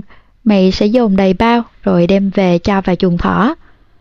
Lenny nói Thỏ sẽ nhâm nhi nhâm nhi kiểu của nó. Tôi thấy rồi. Jack nói tiếp Khoảng 6 tuần thỏ sẽ đẻ một lứa. Vì vậy mình sẽ có rất nhiều thỏ để ăn và bán. Mình sẽ nuôi vài con bồ câu cho nó bay quanh cối xây gió như hồi tao còn nhỏ. Gã mê mẩn nhìn bức tường trên đầu Lenny. Và đó là nơi của mình, không ai có thể cấm mình. Nếu mình không thích đứa nào thì mình nói, cút đi. Rồi trời ơi, nó sẽ phải cút đi. Còn nếu bạn bè tới, mình có dư giường mà. Mình nói, sao hỏng ở lại qua đêm? Rồi trời ơi, nó sẽ ở lại. Mình sẽ nuôi một con chó săn với hai con mèo tam thể. Nhưng mày phải coi chừng mèo, đừng để nó bắt mấy con thỏ. Lenny thở hổn hển. Anh cứ để nó thử bắt thỏ coi. Tôi sẽ vặn cái cổ khốn kiếp của nó. Tôi sẽ... Tôi sẽ lấy gậy đập nó tan xác. Nó dịu lại gầm gừ, dạ dẫm mấy con mèo tương lai dám phá rối bầy thỏ tương lai. George ngồi mê mẩn với tưởng tượng của gã. Lúc Candy lên tiếng, cả hai giật mình như bị bắt quả tang, đang làm điều gì đáng khiển trách. Candy nói, Mày biết một chỗ như vậy à? George tức khắc cảnh giác. Giả dụ tôi biết thì liên can gì tới ông? Mày khỏi cần cho tao biết chỗ đó ở đâu, có thể là bất cứ chỗ nào. George nói, Ừ, đúng, ông tìm cả trăm năm nữa cũng không thấy. Candy háo hức hỏi tiếp, họ đòi bao nhiêu một chỗ như vậy? George ngờ vực nhìn lão. Ồ, tôi có thể mua chỗ đó với giá 600 đô. Ông bà già chủ đất đó làm ăn thất bại, còn bà già thì cần phải giải phẫu. Nè, liên can gì tới ông? Ông chả dính dáng gì với tụi tôi? Candy nói, Tao chỉ có một tay chẳng làm được gì nhiều. Tao mất bàn tay ở ngay nông trại này. Vì vậy, họ cho tao làm tạp dịch. Họ trả tao hai trăm rưỡi đô vì tao mất bàn tay. Tao để dành được năm chục nữa trong ngân hàng. Ngay bây giờ. Vậy là ba trăm. Rồi tao có thêm năm chục nữa cuối tháng này. Lão háo hức chồm tới. Tao tính là nếu tao góp vốn với tụi mày, tức là tao góp ba trăm rưỡi đô. Tao không làm được gì nhiều, nhưng tao có thể nấu ăn, nuôi gà, xới vườn chút đỉnh. Vậy thì sao? George liêm diêm mắt. Tôi phải nghĩ coi sao, tụi tôi chỉ tính làm riêng với nhau thôi. Candy ngắt lời gã.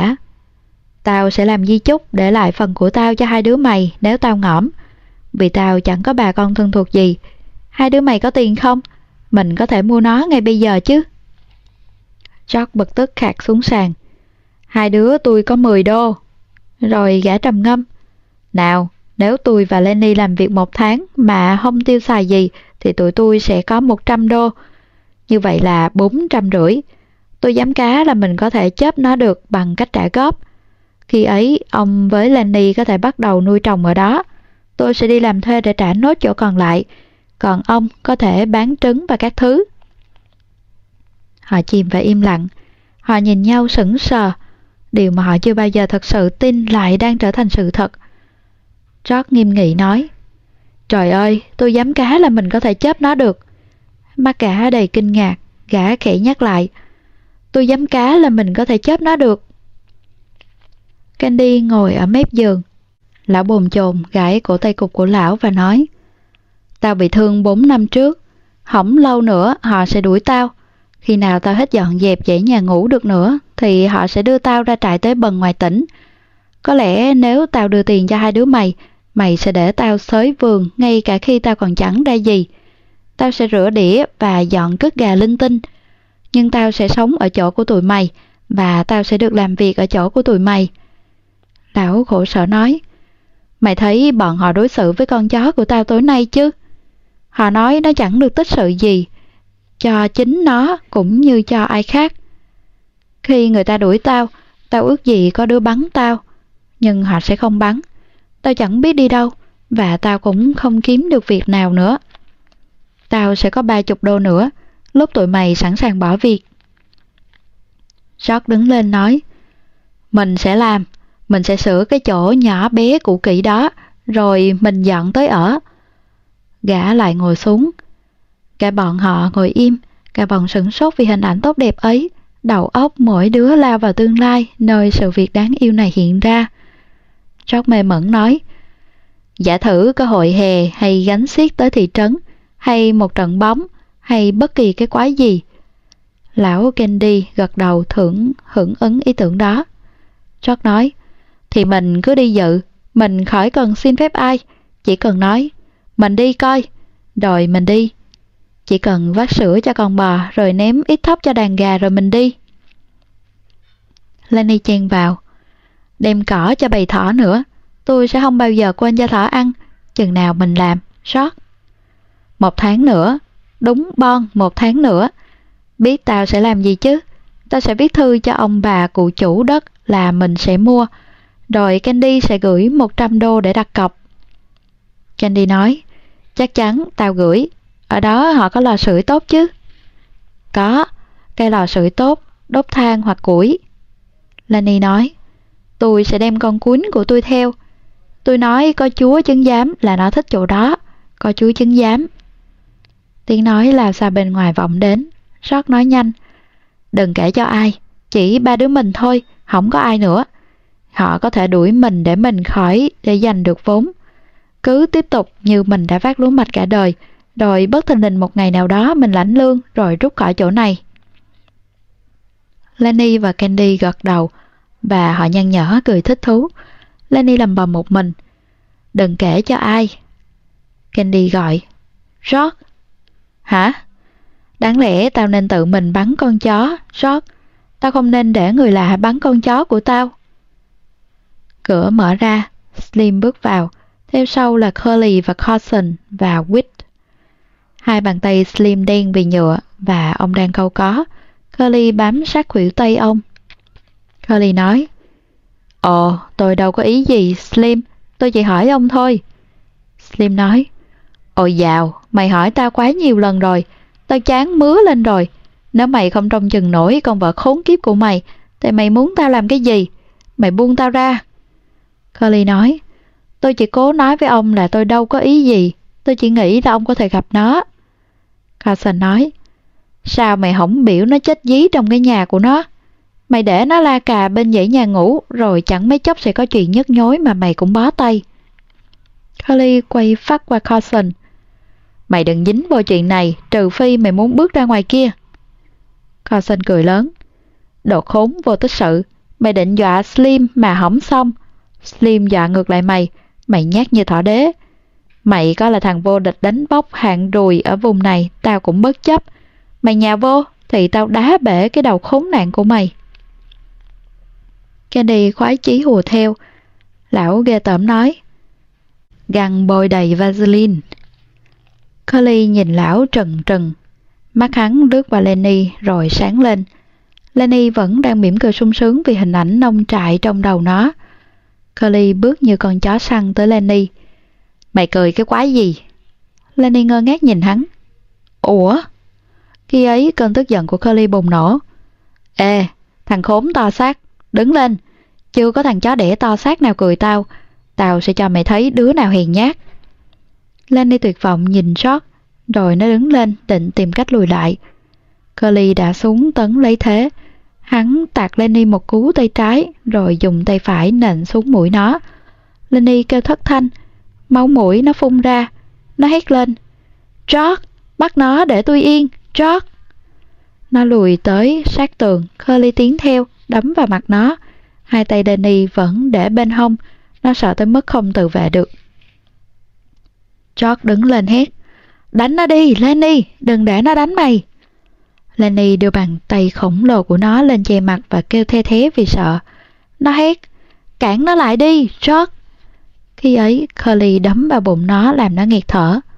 Slim đứng bật lên hét, đồ ác con chuột bọ, chính tao sẽ nệnh mày. George đưa tay ra nắm Slim lại, gã quát. Khoan đã. Gã không hai tay lên miệng rồi hét, đánh nó đi, Lenny. Lenny lấy tay ra khỏi mặt, ngó giáo giác tìm George và Curly quạt ngay mắt nó. Khuôn mặt lớn đầy máu. George lại hét lên, ta bảo đánh nó đi. Nắm tay Curly vung tới, Lenny chọc lấy. Ngay lập tức, Curly giãy dụa như con cá mắc câu, nắm tay hắn lọt thỏm trong bàn tay to lớn của Lenny. George chạy băng qua phòng. Buông nó ra, Lenny, buông ra. Nhưng Lenny hoảng sợ nhìn thằng nhỏ lắc chắc đang giãy dụa trong tay nó. Máu chảy xuống mặt Lenny, một mắt nó bị xước và nhắm nghiền.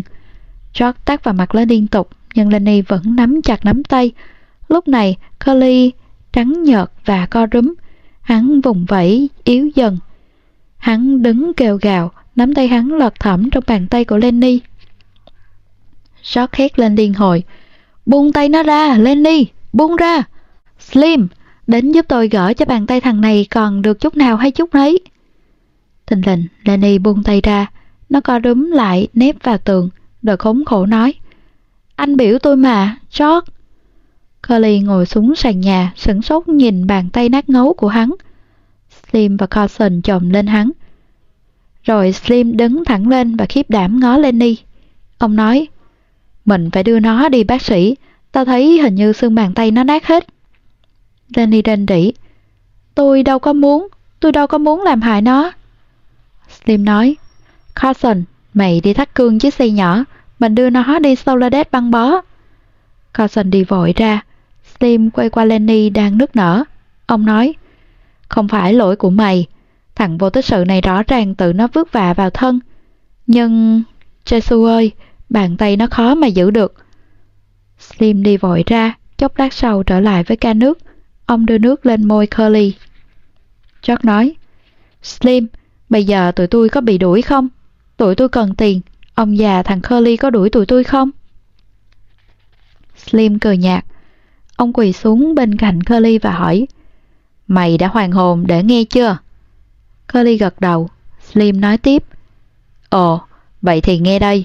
Tao nghĩ mày kẹt tay trong máy. Nếu mày không kể cho ai chuyện vừa xảy ra, thì tụi tao cũng sẽ không kể. Nhưng nếu mày định tìm cách làm cho thằng này bị đuổi, thì tụi tao sẽ kể cho mọi người. Rồi khi đó mày tha hồ nghe thiên hạ cười. Curly nói, tôi không kể. Hắn tránh nhìn Lenny. Bên ngoài có tiếng xe độc mã, Slim giúp Curly đứng lên. Nào, Carson, đưa mày đi bác sĩ. Ông giúp Curly ra cửa. Tiếng bánh xe xa dần. Lát sau, Slim quay vào gian nhà ngủ. Ông nhìn Danny vẫn đang co rúm sợ hãi dựa vào tường. Ông yêu cầu. Cho tao coi bàn tay mày. Lenny thò hai bàn tay nó ra. Slim nói. Thánh thần ơi, tao không muốn mày nổi khùng với tao. George xen vào giải thích. Lenny sợ, nó không biết phải làm gì. Tôi đã nói với ông là khôn hồn thì đừng ai đánh nhau với nó. Ồ không, tôi nghĩ tôi mới chỉ kể cho Candy thôi. Candy nghiêm nghị gật đầu xác nhận. Mày nói đúng như vậy. Đúng sáng nay lúc Curly lần đầu tiên hung hăng với bạn mày. Mày nói nếu nó biết thần thì nó không hồn đừng dây tới Lenny. Mày nói với tao như vậy. George quay sang Lenny. Không phải lỗi mày, mày đừng sợ nữa. Mày đã làm đúng như lời tao bảo mày. Có lẽ mày nên vô phòng tắm rửa mặt đi. Mày coi gớm quá. Lenny mỉm cười, miệng nó bầm tím. Nó nói, tôi đâu có muốn rắc rối. Nó bước ra cửa, nhưng khi sắp tới cửa, nó quay lại gọi. George, mày muốn gì? Tôi vẫn được săn sóc bầy thỏ chứ, George. Ừ, mày đâu có làm gì sai. Tôi đâu có ý xấu, George. Ôi dào, cút đi rửa cái mặt của mày đi.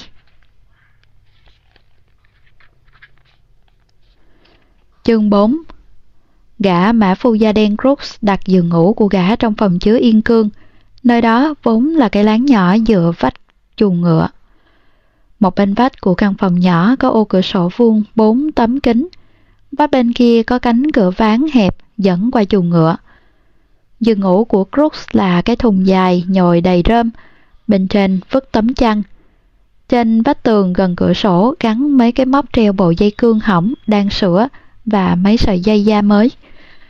Dưới cửa sổ đặt chiếc bàn nhỏ để dụng cụ làm đồ da, mấy con dao quắm, kim khâu, vài cuộn chỉ lanh và cây búa tán đinh nhỏ. Trên móc cũng treo phụ tùng yên cương, cái vòng da hai mảnh đeo cổ lòi lông ngựa nhồi bên trong, một vòng gỗ để buộc dây cương bị gãy và sợi dây xích sắt đã rách cái bao da. Crooks gắn thùng để đồ bên trên giường ngủ của hắn.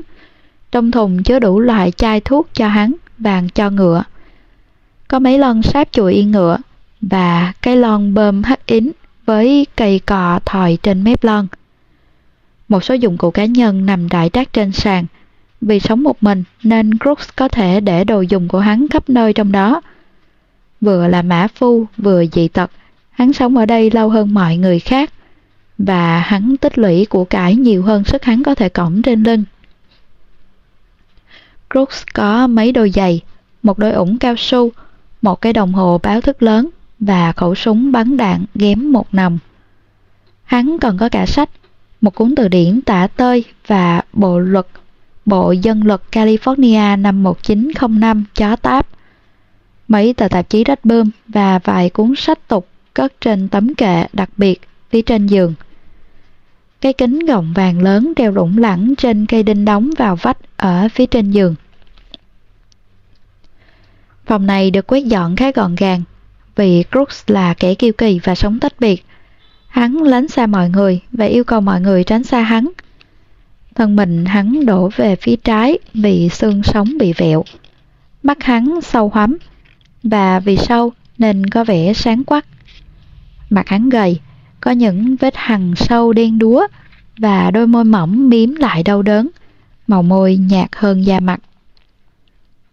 Tối thứ bảy, tiếng ngựa cựa quậy, tiếng chân cua động, tiếng nhai cỏ nhấp nhép, tiếng đai sắt lách cách vọng qua cánh cửa mở dẫn vào chuồng ngựa.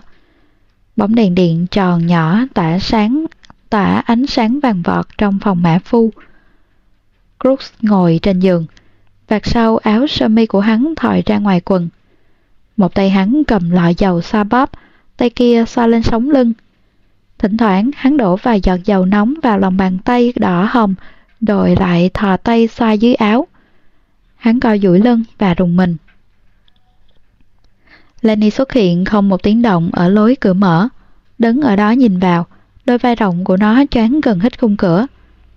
Thoạt đầu, Crooks chưa thấy nó, nhưng khi ngước mắt lên, hắn sững người và câu mặt. Hắn rút bàn tay dưới áo ra. Lenny mỉm cười bối rối với ý định làm quen. Crooks gay gắt. Mày không có quyền vào phòng tao.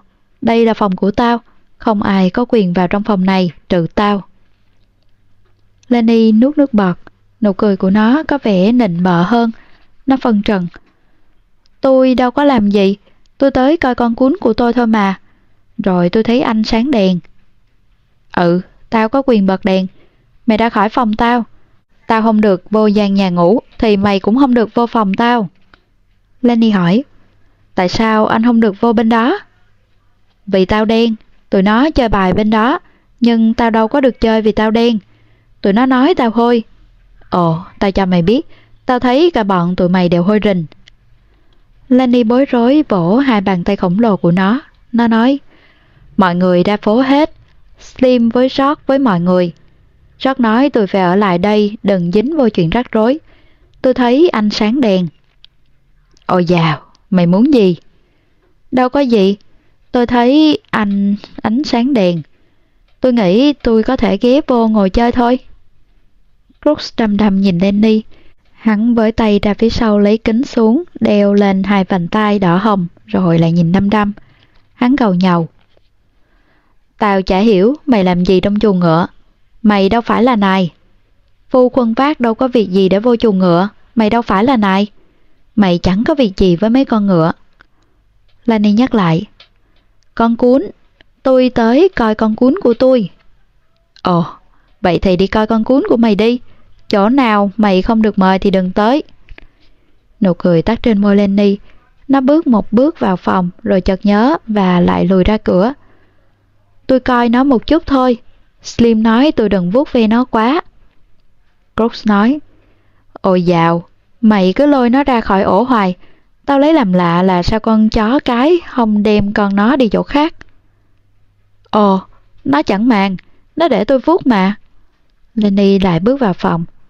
Brooks cầu mặt, nhưng nụ cười hồn nhiên của Lenny làm siêu lòng hắn. Brooks nói, Vào đây ngồi một lát, xem bộ mày sẽ không cút đi để tao yên. Thì thôi mày cứ ngồi xuống. Giọng hắn hơi thân thiện hơn. Tụi nó ra phố hết rồi hử? Đi hết chỉ trừ cụ Candy. Ổng cứ ngồi trong gian nhà ngủ, chút đi chút lại cây viết chì của ổng, rồi làm tính. Rút sửa lại kính. Làm tính à? Candy tính toán cái gì? Lenny nói gần như hét. Tính bày thỏ. Brooks nói, đồ khùng, đồ dở hơi, mày nói bày thỏ nào? Bày thỏ tụi tôi sẽ mua, tôi sẽ săn sóc thỏ, cắt cỏ rồi cho thỏ uống nước, các việc linh tinh như vậy.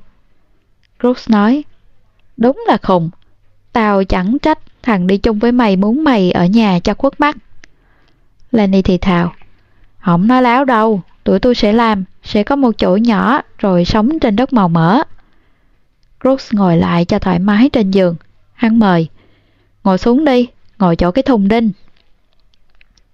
Lenny Lâm khom ngồi trên cái thùng tròn nhỏ. Nó nói, anh nghĩ là nói láo, nhưng không láo đâu. Thật từng chữ một. Anh hỏi George mà coi. Brooks tì cái cầm đen của hắn vào lòng bàn tay đỏ hồng. Mày đi khắp nơi với George phải không? Ừ, tôi với anh ấy đi với nhau khắp nơi. Crooks nói tiếp. Nhiều khi nó nói mà mày không biết nó nói cái quái gì, đúng vậy không?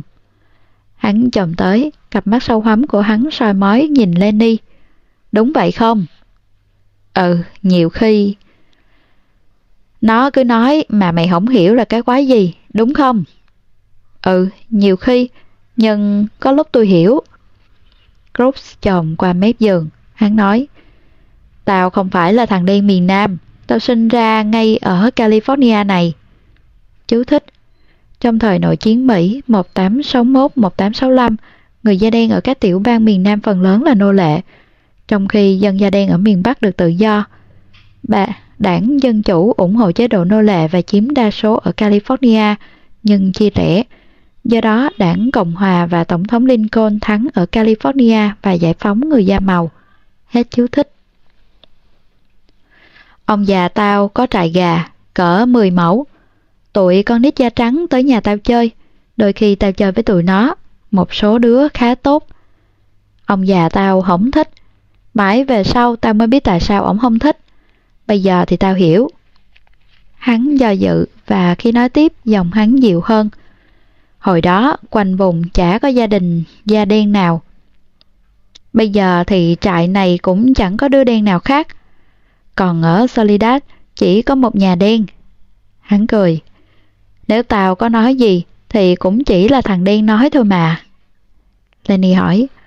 Anh nghĩ chừng nào mấy con cuốn đủ lớn để nựng? Brooks lại cười. Nói chuyện với mày thì chắc chắn mày sẽ không đi kể lèm bèm. Hai tuần nữa mấy con cuốn sẽ kha khá. George biết nó định làm trò gì. Cứ nói thôi, mà mày đâu có hiểu cái gì. Hắn sôi nổi chồm tới. Còn đây chỉ là thằng đen nói, một thằng đen bị tật lưng. Vì vậy đâu có nghĩa lý gì phải không? Dù sao thì mày cũng chẳng nhớ được, tao cứ gặp đi gặp lại hoài. Một đứa nói với đứa khác, nếu nó không nghe hay không hiểu thì cũng chẳng sao. Miễn là tụi nó nói, hay tụi nó ngồi im không nói.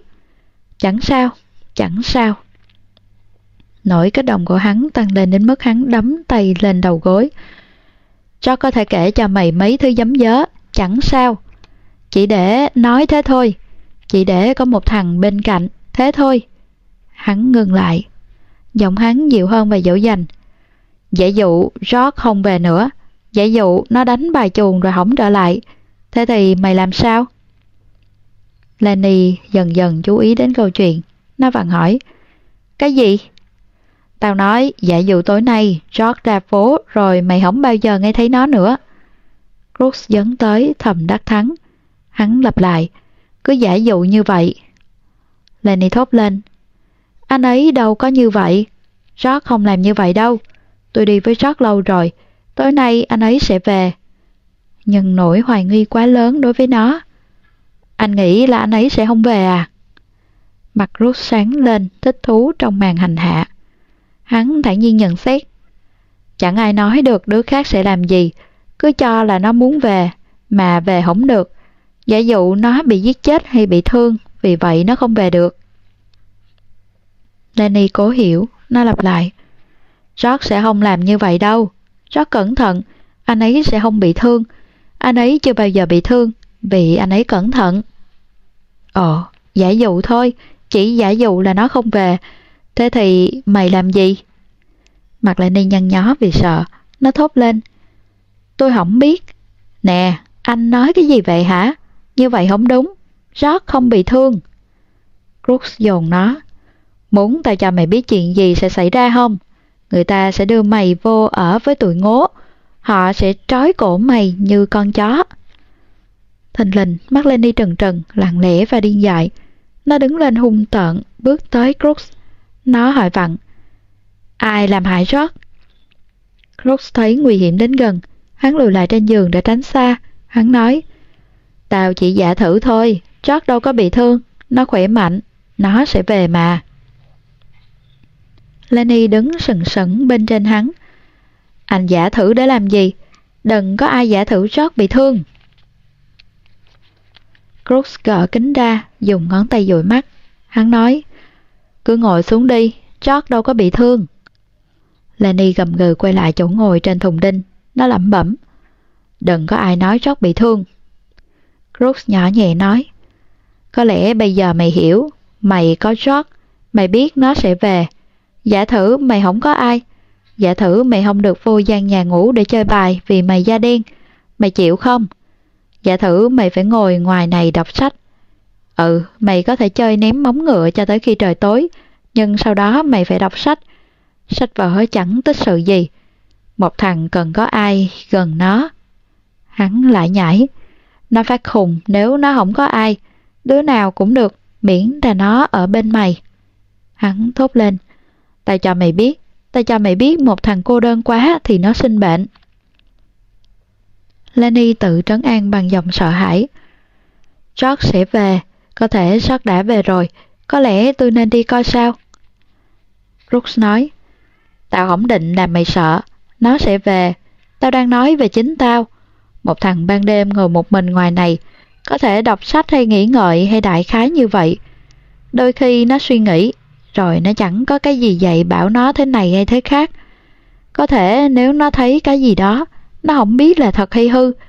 Nó đâu có thể quay qua đứa nào khác để hỏi là hắn có thấy như vậy không? Nó không chắc.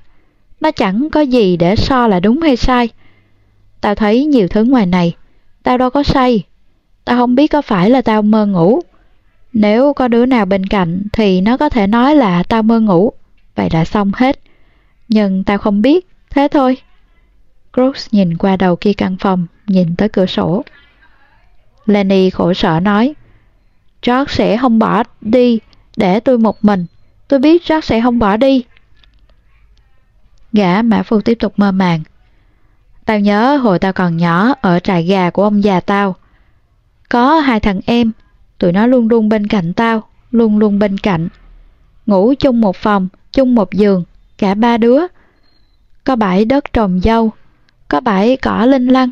Sáng nào trời nắng, thường lừa lũ gà ra bãi cỏ linh lăng. Hai đứa em tao ngồi trên thanh hàng đào nhìn gà, bầy gà trắng. Lenny dần dần chú ý tới câu chuyện. Rất nói tụi tôi sẽ có cỏ linh lăng cho bầy thỏ. Thỏ nào? tụi tôi sẽ có bầy thỏ với mảnh đất trồng dâu. Mày khùng. Tụi tôi cũng có mà, anh cứ hỏi rót đi. Crooks miệt thị. Mày khùng.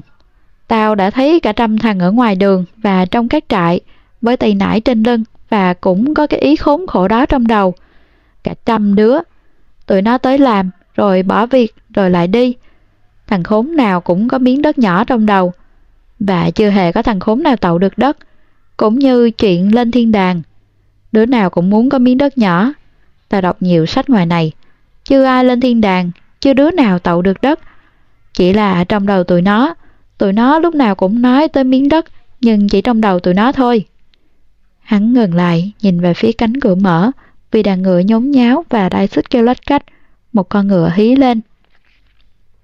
Crooks nói, Tao đoán ngoài đó có người, có thể là Slim. Đôi khi mỗi đêm Slim tới hai ba lần. Slim đúng là nài thứ thiệt. Ổng chăm sóc đàn thú của ổng. Hắn khổ sở đứng thẳng lên và tiến ra cửa gọi. Slim đó à? Giọng Candy trả lời. Slim ra phố. Nè, mày có gặp Nanny chứ? Ông muốn nói thằng to xác đó à? Ừ, thấy nó ở đâu đó không? Crooks nói cọc lốc. Nó trong này nè. Hắn đi về giường rồi nằm xuống. Candy đứng ở khung cửa, vừa gãi cổ tay cục lũng, vừa hấp háy mắt nhìn vào căn phòng sáng. Lão không định bước vào. Cho mày biết nè, Lenny, nãy giờ tao tính toán về bài thỏ. Brooks cấu kỉnh nói, nếu ông muốn thì ông cứ vào. Candy có vẻ lúng túng. Tao không biết, dĩ nhiên, nếu mày muốn thì tao vào. Cứ vào đi, nếu mọi đứa vào được thì ông cũng vào được. Crooks tỏ vẻ bực tức nhưng hắn khó mà giấu được niềm vui của hắn. Candy bước vào nhưng lại vẫn lúng túng, là bảo Crooks.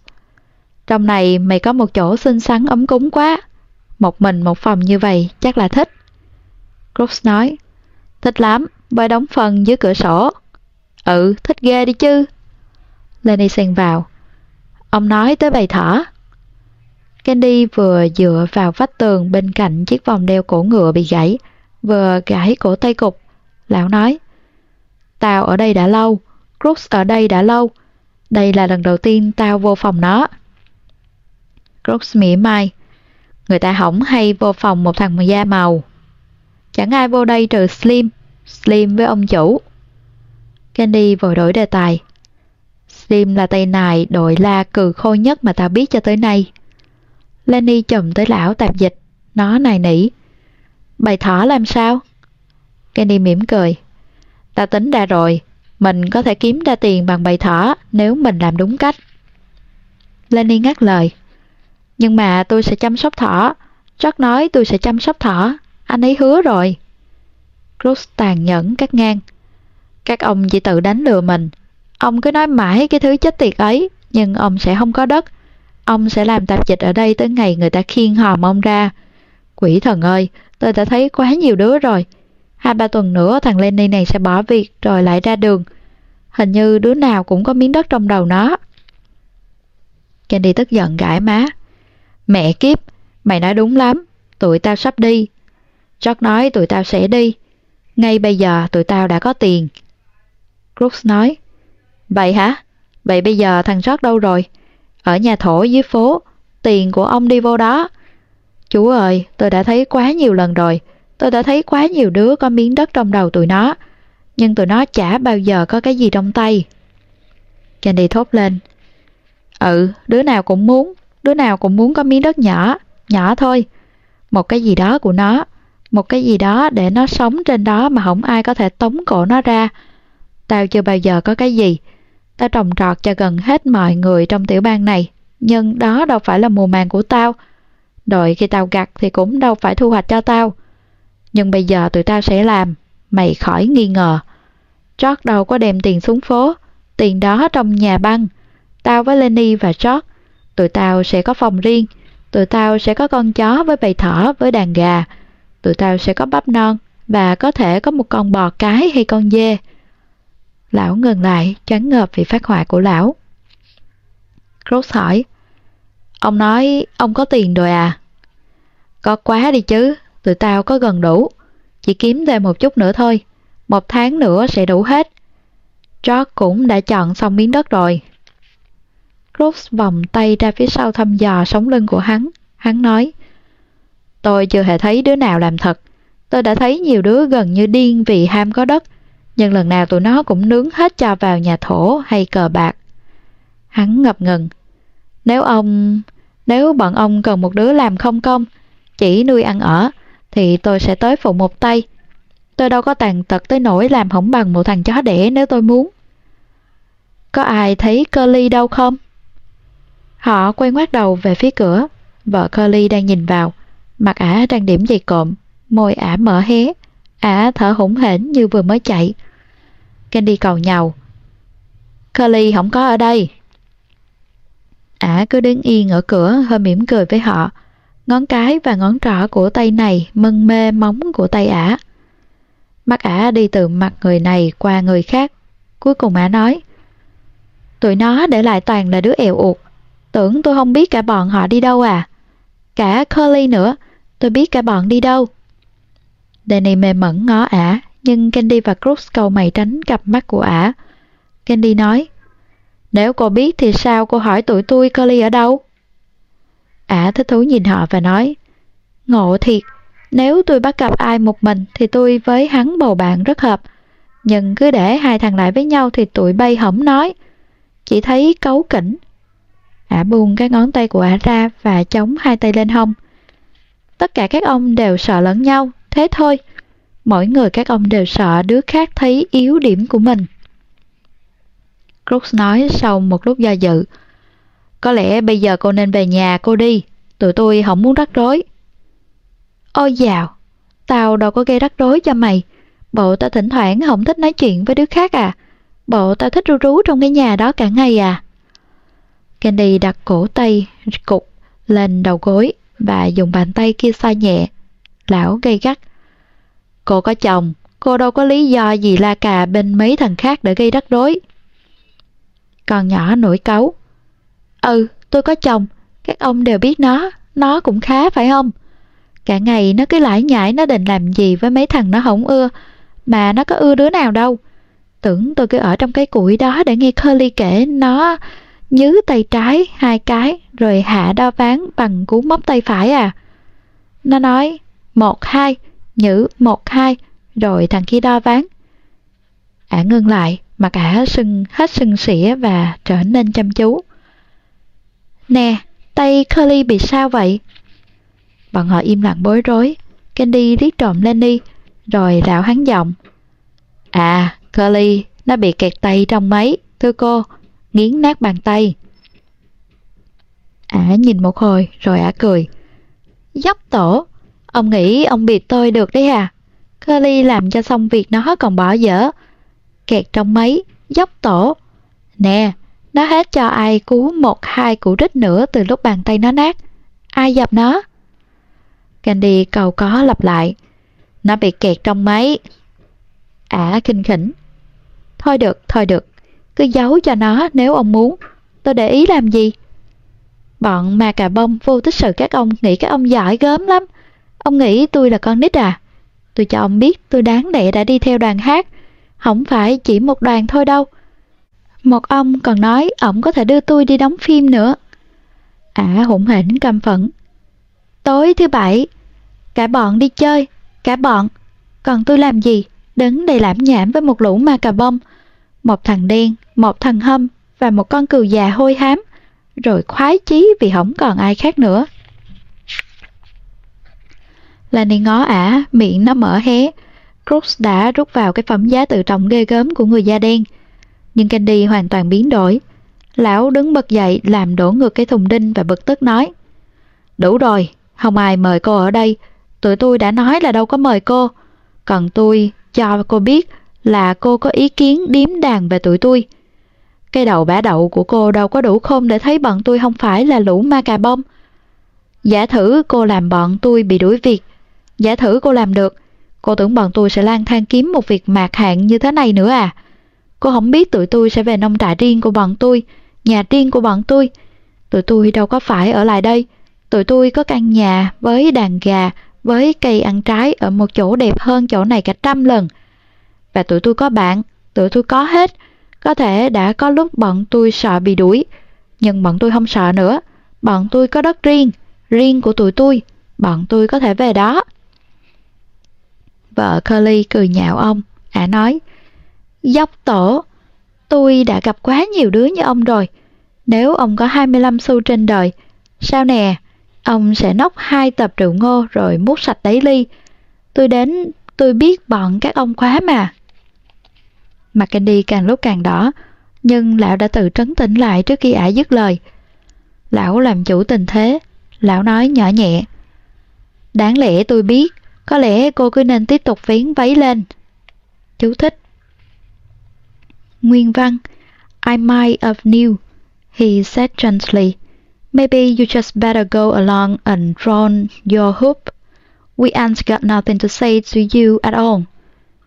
Nhóm chữ Ron your có thể có hai nghĩa, chơi nhảy dây hay vén váy lên. Hết chú thích. Bọn tôi không có gì để nói với cô. Bọn tôi biết bọn tôi có cái gì và bọn tôi bất cần cô biết hay không. Thế thì có lẽ bây giờ cô nên rút lẹ, vì Curly có thể không thích vợ nó ra chung ngựa với bọn ma cà bông. Ả nhìn mặt người này qua người kia và họ đều lạnh băng khép kín. Ả nhìn Lenny lâu nhất cho tới khi nó cúi mặt xuống vì bối rối. Ả bất chợt nói Mày làm sao mà bị mấy vết bầm trên mặt vậy? Danny ngước lên như có lỗi. Ai? Tôi hả? Ừ, mày. Lenny nhìn Candy cầu cứu, rồi nó lại ngó xuống bụng. Nó nói Nó kẹt tay trong máy. Vợ Carly bật cười. Được rồi, thằng mấy, tao sẽ nói chuyện với mày sau ta thích mấy cái máy. Candy cắt ngang. Cô để yên thằng này, đừng nèm nhèm với nó. Tôi sẽ kể cho George biết. George sẽ không để cô lèm nhèm với Lenny đâu. Ả hỏi. George là ai? Thằng nhỏ con đi với mày hả? Lenny sung sướng mỉm cười. Chính anh ấy, chính anh ấy. Anh ấy sẽ cho tôi chăm sóc bầy thỏ. Ồ, nếu mày chỉ muốn thỏ thì tao có thể kiếm vài con thỏ. Bruce đứng lên trên giường và nhìn mặt ả. Hắn lạnh lùng nói. Đủ rồi, cô không có quyền vào phòng của một thằng da màu. Cô không có quyền phá quấy ở đây. Bây giờ cô đi ra, ra ngay lập tức. Nếu không, tôi sẽ yêu cầu ông chủ cấm cô không bao giờ được vào chuồng ngựa nữa. Ả kinh bỉ quay sang hắn. Ả nói. Nghe nè, đồ mòi đen. Mày biết tao có thể làm gì mày nếu mày hả họng mày ra không? Cruz tuyệt vọng nhìn ả đăm đăm, rồi hắn ngồi xuống giường và co cụm lại. Ả hỏi dồn hắn. Mày biết tao có thể làm gì chứ? Cruz có vẻ như nhỏ lại, hắn nép vào vách tường. Biết, thưa cô. Ồ, vậy thì mày giữ lấy thân phận mày, đồ mỏi đen. Tao có thể cho treo cổ mày lên cây dễ dàng tới nỗi trò đó chẳng còn gì hay. Cruz thu nhỏ mình thành số không, không cá tính, không bản ngã, không chút gì để gọi lên yêu hay ghét. Hắn nói, vâng, thưa cô, và giọng hắn không thần sắc. Ả đứng chồm trên hắn một hồi như đang chờ hắn nhúc nhích để ả có thể quất hắn nữa. Nhưng Crooks ngồi im hoàn toàn, mắt hắn quay đi, rút về hết mọi thứ có thể bị tổn thương. Cuối cùng, ả quay sang hai kẻ kia. Lão Candy sững sờ nhìn ả. Lão lẩm bẩm. Nếu cô làm điều đó, tụi tôi sẽ khai. Tụi tôi sẽ khai là cô gài bẫy Crooks. Ả quát lên. Khai đi rồi khốn khổ. Ông biết chẳng ai nghe ông, chẳng ai nghe ông. Candy dịu lại. Không, lão thừa nhận. Không ai nghe tụi tôi. Lenny rên rỉ. Tôi ước gì sót ở đây, tôi ước gì sót ở đây. Candy bước tới nó và nói. Mày đừng lo, tao mới nghe tiếng tụi nó về. Tao chắc lúc này sót sắp vào gian nhà ngủ. Lão quay qua vợ Curly rồi nói khẽ. Bây giờ cô nên về nhà đi. Nếu cô đi ngay bây giờ, tụi tôi sẽ không nói với Curly là cô tới đây. À bình tĩnh thăm dò ông. Tôi không chắc là ông có nghe thấy gì. Lão nói, cẩn thận vẫn hơn. Nếu cô không chắc thì cô nên tính đường an toàn. Ả quay sang Lenny. Tao mừng là mày đã bóp dẹp Curly. Nó tự gây nên nổi. Nhiều khi chính tao cũng muốn đập nó. Ả liễn ra cửa và biến mất vào bóng tối chuồng ngựa. Lúc ả đi qua chuồng ngựa, dây xích kêu lách cách, vài con ngựa khịt mũi, vài con dậm chân. Crooks dường như chậm chạp ra khỏi lớp vỏ tự vệ mà hắn đã khoác vào. Hắn hỏi, Ông nói bọn họ về thật chứ? Thật, tao nghe tiếng tụi nó. Ồ, tôi chẳng nghe thấy gì.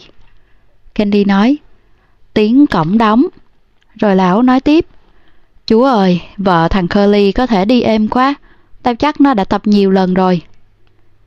Bây giờ Cruz tránh hết chuyện đó. Hắn nói, có lẽ ông với nó nên đi đi, tôi không chắc tôi muốn ông ở đây nữa. Một thằng da màu phải có quyền gì đó, dù cho nó không thích xài. Candy nói, con đĩ chó đó lẽ ra không được nói với mày như vậy. Crooks nói mơ hồ, chẳng có gì, bọn ông vào ngồi đây làm tôi quên, cô ta nói đúng. Bầy ngựa khịt mũi trong chuồng, dây xích kêu lách cách và có tiếng gọi. Lenny! Ồ Lenny! Mày trong chuồng ngựa à? Lenny reo lên. George đó! Rồi nó gọi.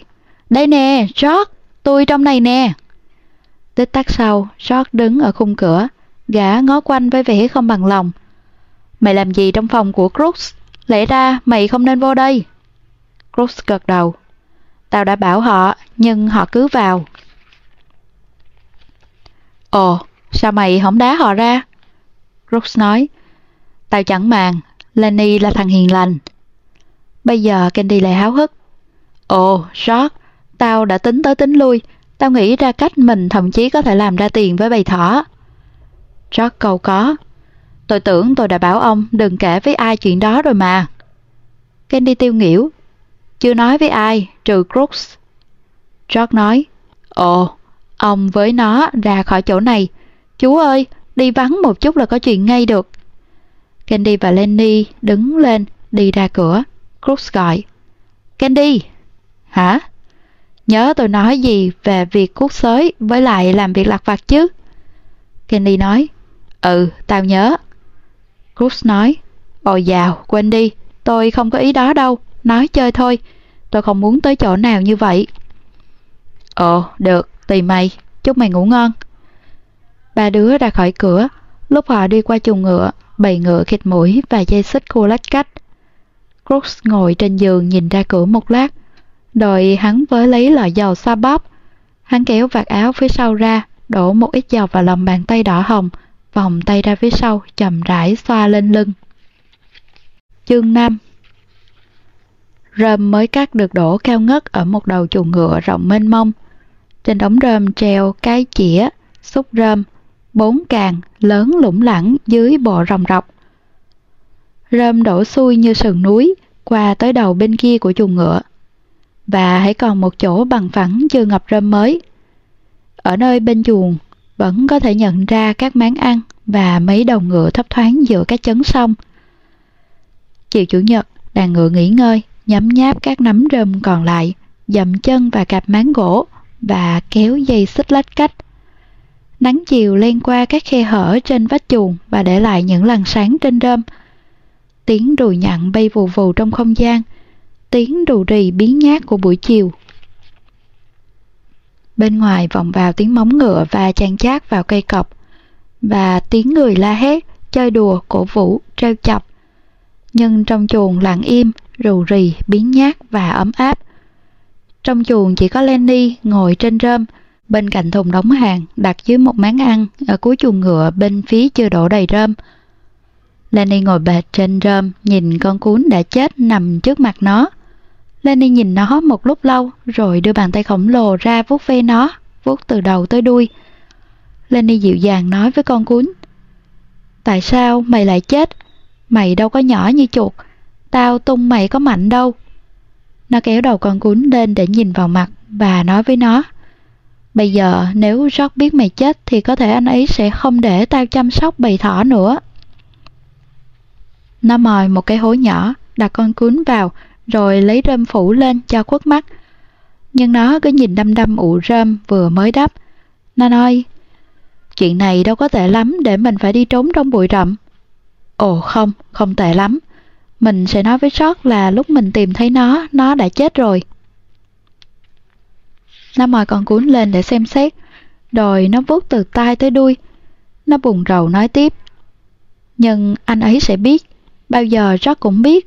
Anh ấy sẽ bảo, vì vậy bây giờ mày không được chăm sóc bầy thỏ nữa. Nó bỗng giận dữ thốt lên. Đồ khốn, tại sao mày lại chết? Mày đâu có nhỏ như chuột. Nó nhặt con chó lên rồi ném ra xa. Nó quay lưng lại, nó ngồi ôm đầu gối và thì thầm. Bây giờ mình không được chăm sóc bầy thỏ nữa. Bây giờ anh ấy sẽ không cho mình nuôi. Nó buồn bã gục gạt thân mình. Bên ngoài vọng và tiếng móng ngựa va chăn chát vào cây cọc sắt. Đội tiếng đeo hò đồng thanh nổi lên nho nhỏ. Lenny đứng dậy nhặt con cuốn về đặt trên rơm rồi ngồi xuống. Nó lại vuốt ve con chó và nói Mày chưa đủ lớn, họ đã nói đi nói lại với tao là mày chưa lớn. Tao đâu biết mày dễ chết như vậy. Nó dùng ngón tay vuốt cái tai mềm oặt của con chó và nói Có thể rót bất cần, con cuốn nhỏ nhít khốn kiếp này chẳng đáng gì với rót. Vợ Curly hiện ra phía sau ngăn nhốt ngựa cuối cùng. Ả đến rất êm, vì thế Lenny không biết. Ả mặc bộ váy vải tươi màu, đi đôi guốc mỏng gắn lông đà điểu. Mặt cả trang điểm và các lọn tóc như những khúc xúc xích nhỏ nằm ngay ngắn. Ả đã tới khá gần Lenny rồi nó mới ngước lên thấy ả. Hoảng hốt, nó dùng ngón tay hất rơm phủ lên con cún. Nó buồn rầu ngước nhìn ả. Ả nói, Mày có cái gì đó hả nhóc tì?" Lenny trần trừng nhìn ả. George nói tôi hổng có việc gì với cô, hổng nói, hổng thưa gì với cô. Ả cười. George ra lệnh cho mày mọi việc à. Lenny cúi nhìn xuống cỏ khô. Nói tôi không được chăm sóc bầy thỏ nếu tôi thưa gửi gì với cô. À, nói nhỏ. Nó sợ Curly nổi điên. Ôi dào, Curly treo tay rồi. Còn nếu Curly làm dữ thì mày dập luôn bàn tay kia của nó được mà. Mày đâu có che mắt được tao về chuyện tay nó bị nghiến trong máy. Nhưng Lenny không bị lôi kéo vào. Thôi, cô ơi, tôi không thư gửi gì với cô đâu. Ả quỳ xuống đêm bên cạnh nó và nói Nghe nè, cả bọn họ đang tỉ tí ném móng ngựa. Chú thích Nguyên văn là tournament. Trong ngữ cảnh này có thể hiểu là tournament, nghĩa là cuộc tỷ thí. Hết chú thích. Bây giờ mới chừng 4 giờ, không đứa nào bỏ cuộc tỷ thí đó đâu. Sao tao không được nói chuyện với mày chứ? Tao chẳng bao giờ được nói chuyện với ai. Tao thấy cô đơn lắm. Lenny nói, Ồ, tôi không được thư gửi gì với cô. Ả nói, Tao thấy cô đơn. Mày được nói chuyện với đứa khác, còn tao không được nói với ai ngoài Curly. Nếu không thì nó nổi điên. Mày thấy sao nếu mày không được nói chuyện với ai? Lenny nói, Ồ, tôi không được nói. George sợ tôi sẽ gặp rắc rối. Ả đổi đề tài. Mày giấu cái gì đó? Khi ấy, mọi lo lắng lại trùm lên Lenny. Nó buồn bã nói. Con chó của tôi đó, con chó nhỏ của tôi. Và nó gạt rơm che con cún ra. Ả kêu lên. Ủa, nó chết rồi. Lenny nói. Nó nhỏ quá, tôi chỉ chơi với nó, rồi nó làm như sắp cắn tôi, rồi tôi làm như sắp đánh nó, rồi... rồi tôi đánh nó, thế là nó chết. Ả an ủi, mày đừng lo, chó lai đó mà, mày có thể kiếm con khác dễ dàng, khắp vùng đầy chó lai. Danny khốn khổ giải thích, đâu phải vậy, bây giờ George sẽ không cho tôi chăm sóc bầy thỏ nữa. Sao vậy? Ồ, anh ấy nói nếu tôi làm gì xấu nữa thì anh ấy sẽ không cho tôi chăm sóc bầy thỏ. Ả tiến lại gần nó và dịu dàng nói, Mày đừng sợ nói chuyện với tao. Nghe bọn họ la hét ngoài kia kìa. Họ đặt giải 4 đô la cho cuộc tỷ thí. Chưa xong thì chưa đứa nào bỏ đi đâu. Lenny thận trọng nói, Nếu George thấy tôi nói chuyện với cô thì anh ấy sẽ la tôi. Anh ấy đã biểu tôi rồi. Mặt ả hiện vẻ tức giận. Ả thốt lên, Tao thì làm sao? Tao không có quyền nói chuyện với ai à? Họ nghĩ tao là cái gì chứ, hả? Mày là thằng hiền lành, Tao không biết tại sao tao không được nói chuyện với mày. Tao đây, tao đâu có làm gì hại tới mày. Ồ, George nói cô sẽ làm tụi tôi gặp rắc rối. Ả nói, à, đồ khùng, tao làm hại mày cái gì? Hình như tụi nó đâu có đứa nào biết, cần biết tao phải sống làm sao. Tao cho mày biết, tao không quen sống như vậy. Đáng lẽ tao có thể làm nên sự nghiệp. Ả rầu rĩ nói, có thể tao sẽ có sự nghiệp. Rồi câu nói của ả tuôn trào trong niềm ham muốn được trò chuyện. Như thể ả vội vàng nói trước khi người nghe có thể bị bắt đi mất. Hồi trước tao sống ở ngay Salinas. Chú thích. Salinas là nơi đặt trụ sở hành chính và là nơi đông dân nhất của Monterey County. Salinas nằm cách Soledad độ 50 km về hướng Tây Bắc. Hết chú thích. Tới đó từ hồi tao còn nhỏ. Ôi chao, một đoàn hát đi qua, rồi tao gặp được một diễn viên.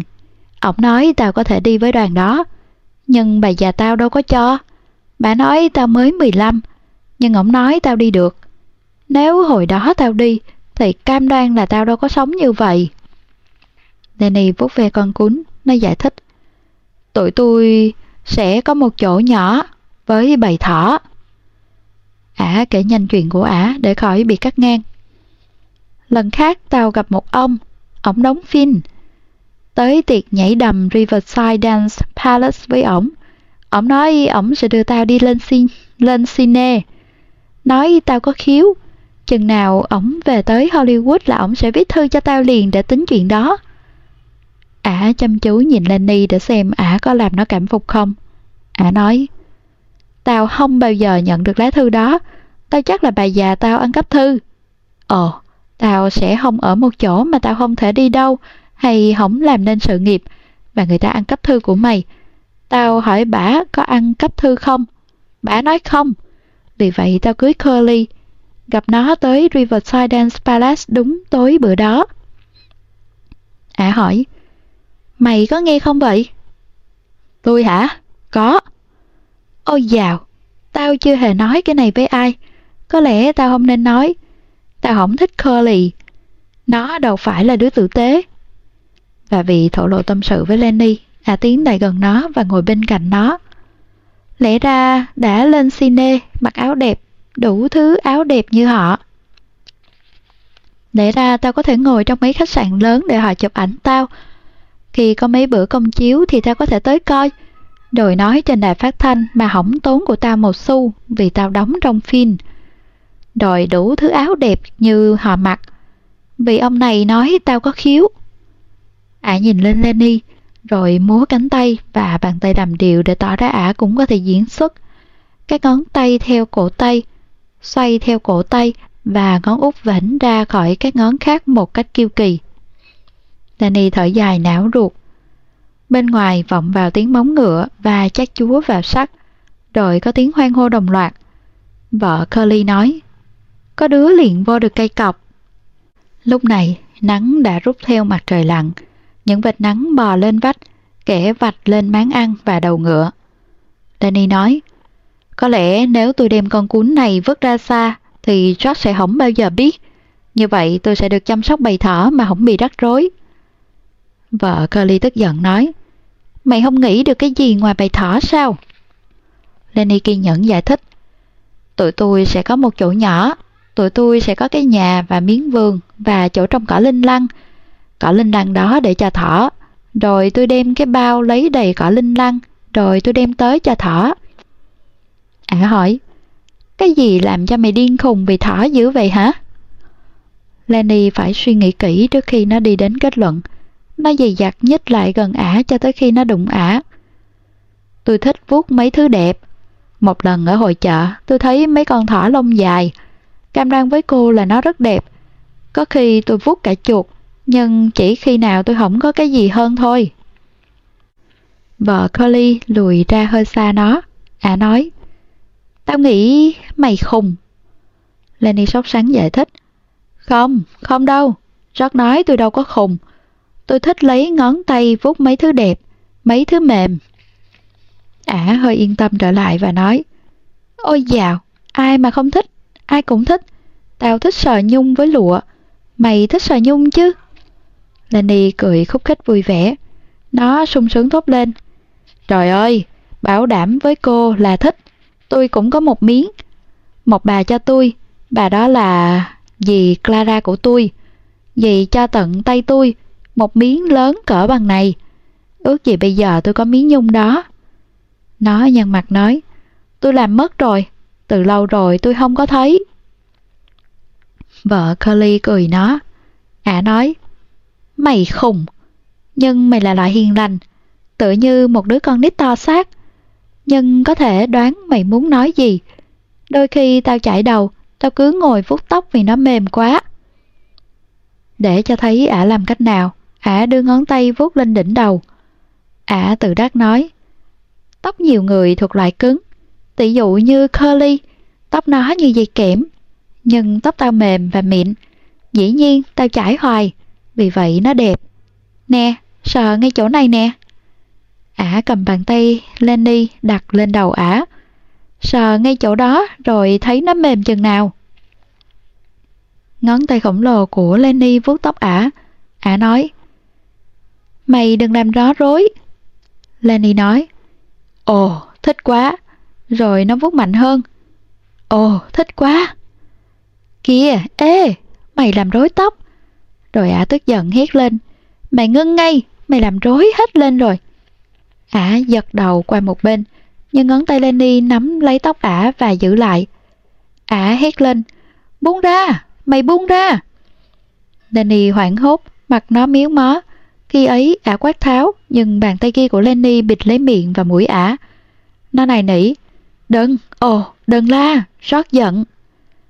Ả vùng vẫy dữ dội dưới hai tay nó, chân ả đạp lên rơm, ả quằn quại để thoát ra.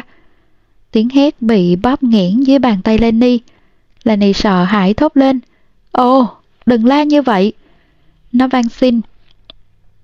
George sẽ nói tôi làm điều xấu. Anh ấy sẽ không cho tôi chăm sóc thỏ nữa. Nó hơi nới lỏng bàn tay và tiếng hét càng đục của ả thoát ra.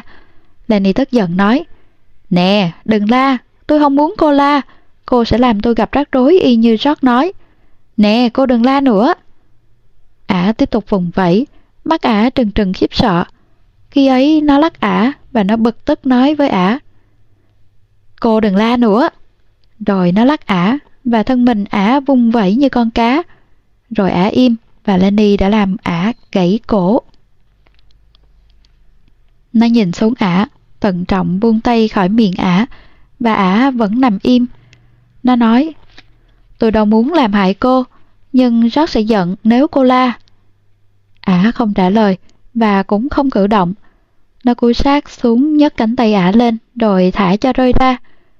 Nó có vẻ ngỡ ngàng một lát, rồi nó thì thầm sợ hãi. Mình đã làm điều xấu, mình lại làm điều xấu nữa rồi. Nó quơ quào rơm lên để che lấp một phần thân thể ả. Bên ngoài chuồng ngựa vọng vào tiếng người đeo hò và tiếng móng ngựa va vào sắt hai lần. Bây giờ Lenny mới để ý tới bên ngoài. Nó nép mình xuống rơm và lắng nghe. Nó nói, mình đã làm một điều xấu lắm. Lẽ ra mình không nên làm như vậy. George sẽ giận. Và anh ấy nói, rồi trốn trong bụi rậm cho đến khi anh ấy tới. Anh ấy sẽ giận. Vô bụi rậm cho đến khi anh ấy tới, anh ấy bảo vậy. Lenny quay lại nhìn đứa con gái nằm chết. Con cún nằm bên cạnh ả. Lenny nhặt con chó lên và nói Mình ném nó ra xa, như thế này là đủ xấu rồi. Nó giấu con cún trong áo khoác của nó, rồi nó bò đến vách chuồng ngựa và nhìn qua khe hở tới chỗ trời ném móng ngựa. Sau đó, nó bò vòng qua phía sau cái máng ăn cuối cùng và biến mất. Lúc này, các vệt nắng đã lên cao trên vách và ánh sáng dịu lại trong chuồng ngựa. Vợ Curly nằm ngửa, rơm che phủ một phần thân thể ả. Chuồng ngựa im lìm và sự yên tĩnh của buổi chiều phủ xuống nông trại. Ngay cả tiếng ken của móng ngựa, ngay cả tiếng người trong cuộc chơi dường như cũng êm ả hơn. Không gian trong chuồng ngựa tối trước bên ngoài. Một con bồ câu bay vào qua cánh cửa chuyển rơm, mở trên chóp đầu hồi, rồi bay qua một vòng và lại bay ra. Chú thích cánh cửa chuyển rơm. Nguyên tác là hay Door, một cửa sổ lớn trên tường đầu hội ở trên cao dùng để chuyển rơm vào bên trong. Hết chú thích. Con chó chăn cừu thon mảnh, bầu vú nặng trĩu, đi vòng qua ngăn nhốt ngựa cuối cùng. Đi được nửa đường tới cái thùng hàng nơi có lứa chó con, nó ngửi thấy xác vợ Curly. Lông trên sống lưng nó dựng lên, nó đang ư ử và khép nép tiến tới cái thùng hàng rồi nhảy vào giữa đàn chó con. Vợ Curly nằm nửa kín nửa hở dưới đống rơm vàng, vẻ thâm hiểm, nhẫn toan tính. Nét bất mãn và sự thèm khát được chú ý đã mất hẳn trên mặt ả. Ả rất đẹp và giản dị, khuôn mặt dịu dàng và trẻ trung. Giờ đây, đôi má phấn hồng và đôi môi son đỏ khiến ả có vẻ như còn sống và đang thiêm thiếp ngủ. Các lọn tóc như những khúc xúc xích nhỏ xíu trải ra trên rơm phía sau đầu và môi ả hé mở. Như đôi lúc xảy ra, một khoảnh khắc ngưng lắng rồi nấn ná ở lại lâu hơn nhiều hơn một khoảnh khắc. Rồi âm thanh tắt và cử động dường như lâu, lâu hơn nhiều một khoảnh khắc. đợi thời gian dần dần hồi tỉnh, bà tiếp tục ể oải trôi qua. Đàn ngựa dậm chân bên kia máng ăn và dây xích khu lách cách. Bên ngoài, tiếng người càng đốt càng lớn và rõ. Giọng lão Candy vọng đến từ phía sau ngăn cuối chuồng ngựa. Lenny! Ồ, Lenny! Mày trong này à? Tao đã tính thêm, cho mày biết mình có thể làm gì, Lenny! Lão Candy hiện ra phía sau ngăn cuối của chuồng ngựa. Lão lại gọi. Ồ, Lenny! Rồi lão im bặt, sững người. Lão xoa cổ tay trơn lẳng lên bộ râu trắng lởm chởm. Lão nói với vợ Curly. Tôi đâu có biết cô ở trong này. Khi ả không đáp lời, lão bước tới gần hơn. Lão nói giọng khiển trách. Cô không nên ngủ ngoài này. Rồi lão tới bên cạnh ả và... Ôi chúa ơi! Lão tuyệt vọng ngó giáo giác và lão xoa râu rồi lão giật mình và đi nhanh ra khỏi chuồng ngựa. Nhưng lúc này chuồng ngựa hồi sinh, đàn ngựa dậm chân và khịt mũi, chúng nhà rơm lót chuồng và chúng khu lết các dây xích. Lát sau, Candy trở lại, George đi với lão. George nói, Ông muốn gặp tôi làm gì? Candy chỉ vợ Curly, Sót nhìn đăm đăm, gã hỏi, Nó sao vậy? Gã bước lại gần hơn, khi ấy gã lặp lại lời Candy, Ôi, chúa ơi! Gã quỳ xuống bên cạnh ả. Gã đặt tay lên tim ả. Cuối cùng, gã đứng lên, chậm chạp và khó nhọc. Mặt gã sắc đanh đại, mắt gã trừng trừng. Candy nói, Sao vậy? Rất lạnh lùng nhìn lão và hỏi, Ông không biết à? Candy im lặng, rất tuyệt vọng nói, Đáng lẽ tôi phải biết, tôi đoán có thể sâu trong tâm trí tôi đã biết. Candy hỏi, Mình phải làm gì bây giờ, George? Mình phải làm gì bây giờ? Một lúc rất lâu sau, George trả lời, Chắc là mình phải báo cho bọn họ. Tôi chắc mình phải bắt nó rồi nhốt nó lại. Mình không thể để nó trốn đi, vì tội nghiệp thằng khốn nạn đó sẽ chết đói.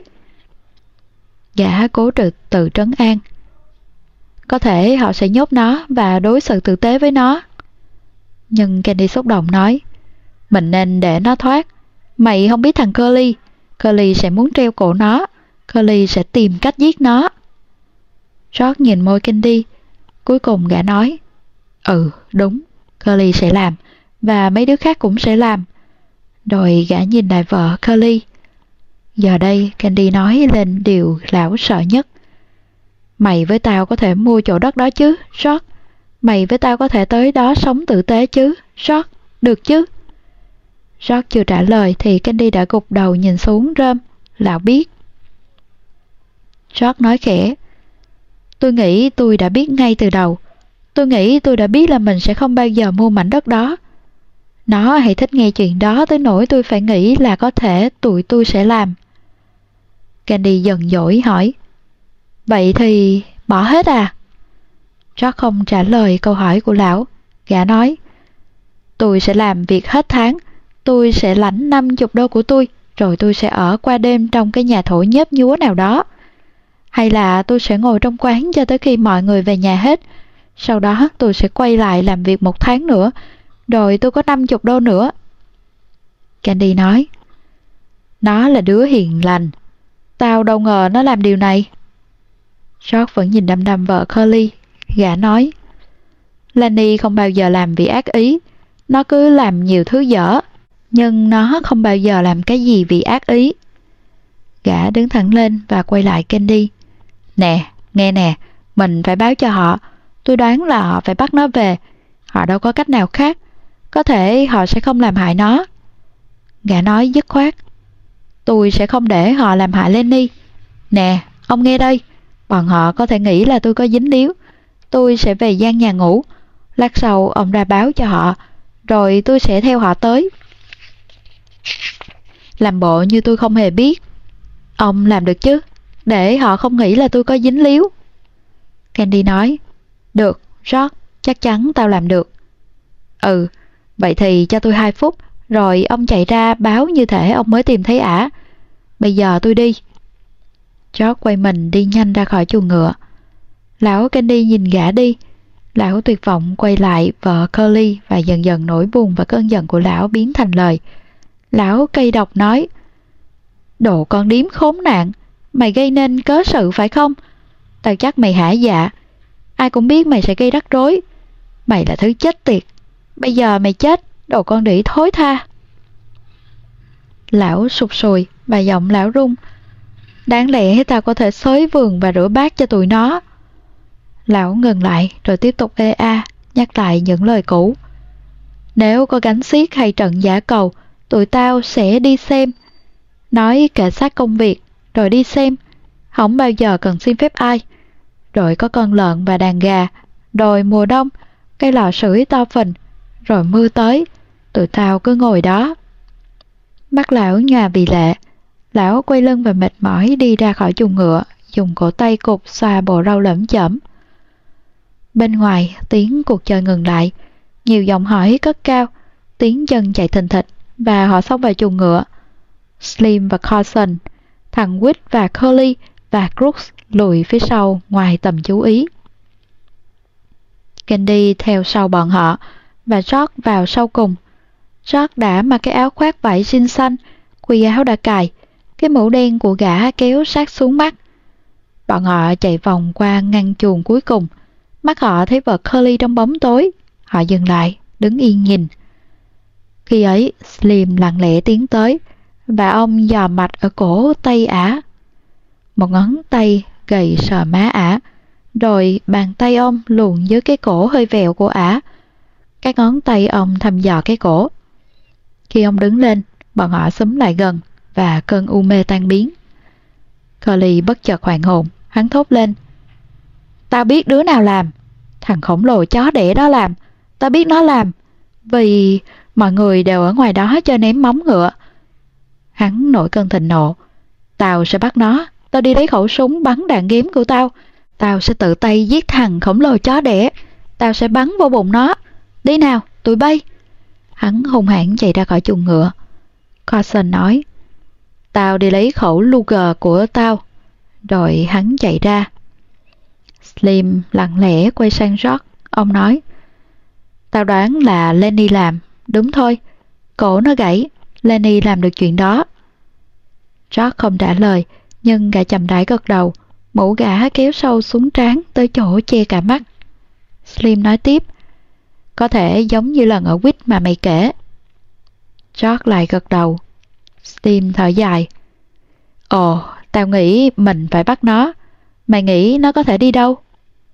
Dường như phải mất một lúc sót mới thốt ra lời. Nó sẽ đi về phía nam. Tụi tôi từ phía bắc xuống, vì thế nó sẽ đi về phía nam. Slim lặp lại. Tao nghĩ mình phải bắt nó. George bước tới sát lại. Có thể nào mình đem nó về rồi người ta nhốt nó lại không? Knocker, Slim, nó không bao giờ làm vậy vì ác ý. Slim gật đầu nói. Có thể, nếu mình kìm được thằng Curly thì có thể. Nhưng Curly muốn bắn nó. Curly vẫn cần tức vụ bàn tay của nó. và giả dụ nó, họ nhốt nó, ràng nó lại và vứt nó vào củi. Như vậy chẳng tốt gì, George. George nói, tôi biết, tôi biết. Carson chạy vào, hắn hét lên. Thằng khốn lấy cắp khẩu lất của tao. Không có trong ba lô tao.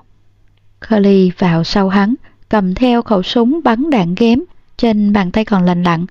Lúc này Curly lạnh lùng. Hắn nói, Được rồi, tụi bay. Thằng đen có khẩu súng đạn ghém. Mày cầm lấy khẩu súng đó, Carson. Khi mày thấy nó thì đừng để nó thoát. Bắn vô bụng nó. Như vậy nó sẽ gặp người xuống. Quýt kích động nói, Tao không có súng. Curly nói, Mày tới Soledad tìm cớm, kiếm Ann Wills. Ổng là đồn phó. Bây giờ mình đi. Gã nghi ngờ quay sang George. Ê, mày đi với tụi tao. George nói. Ừ, tao sẽ đi. Nhưng nghe nè, Curly, tội nghiệp thằng khốn nạn đó khờ khạo. Đừng bắn nó, nó đâu biết nó làm gì. Curly kêu lên. Đừng bắn nó hả? Nó lấy khẩu lất của Carson. Dĩ nhiên, mình phải bắn nó. George Ewart nói. Có thể Carson làm mất súng. Carson nói. Sáng nay ta còn thấy súng bị củm rồi. Slim đứng nhìn xuống vợ Curly. Ông nói, Curly, có lẽ mày nên ở lại đây với vợ mày. Mặt Curly ửng đỏ, hắn nói, Tao đi, chính tao sẽ bắn lòi bụng thằng to xác khốn kiếp đó. Dù cho tao chỉ là một, chỉ có một bàn tay, tao sẽ bắn nó. Slim quay qua Candy. Vậy thì ông ở lại đây với con nhỏ, Candy, còn tụi mình nên đi ngay. Họ đi ra, George đứng lại một lát bên cạnh Candy. Cả hai nhìn xuống sát đứa con gái cho tới khi Curly gọi. Ê, George, mày đi sát với tụi tao để tụi tao khỏi nghĩ là mày có dính líu gì với vụ này. George chậm chạp đi theo họ, chân gã lết nặng nề. Khi họ đã đi khỏi, Candy ngồi xổm xuống rơm nhìn mặt vợ Curly. Lão thì thầm. Tội nghiệp đứa khốn nạn. Chú thích, nguyên văn là Poor Bastard. Câu này có thể nói cho vợ của Curly hay Lenny hay George hay ngay cả chính Candy. Hết chú thích.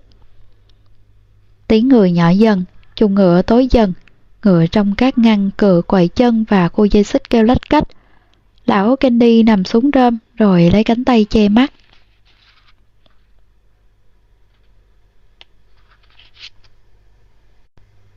Chương 6 Vũng nước xanh thẳm của dòng Salinas vẫn mang ánh chiều tà. Nắng đã ra khỏi thung lũng để bò lên sườn rặng núi Gabilan.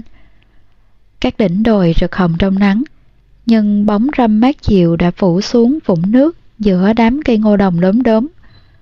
Một con rắn nước trường êm ả ngược lên vũng nước, đầu nó như tìm vọng cánh xoay, xoay qua xoay lại. Nó bơi hết chiều dài vũng nước, tới chân con chim diệt đứng bất động ở chỗ nước cạn.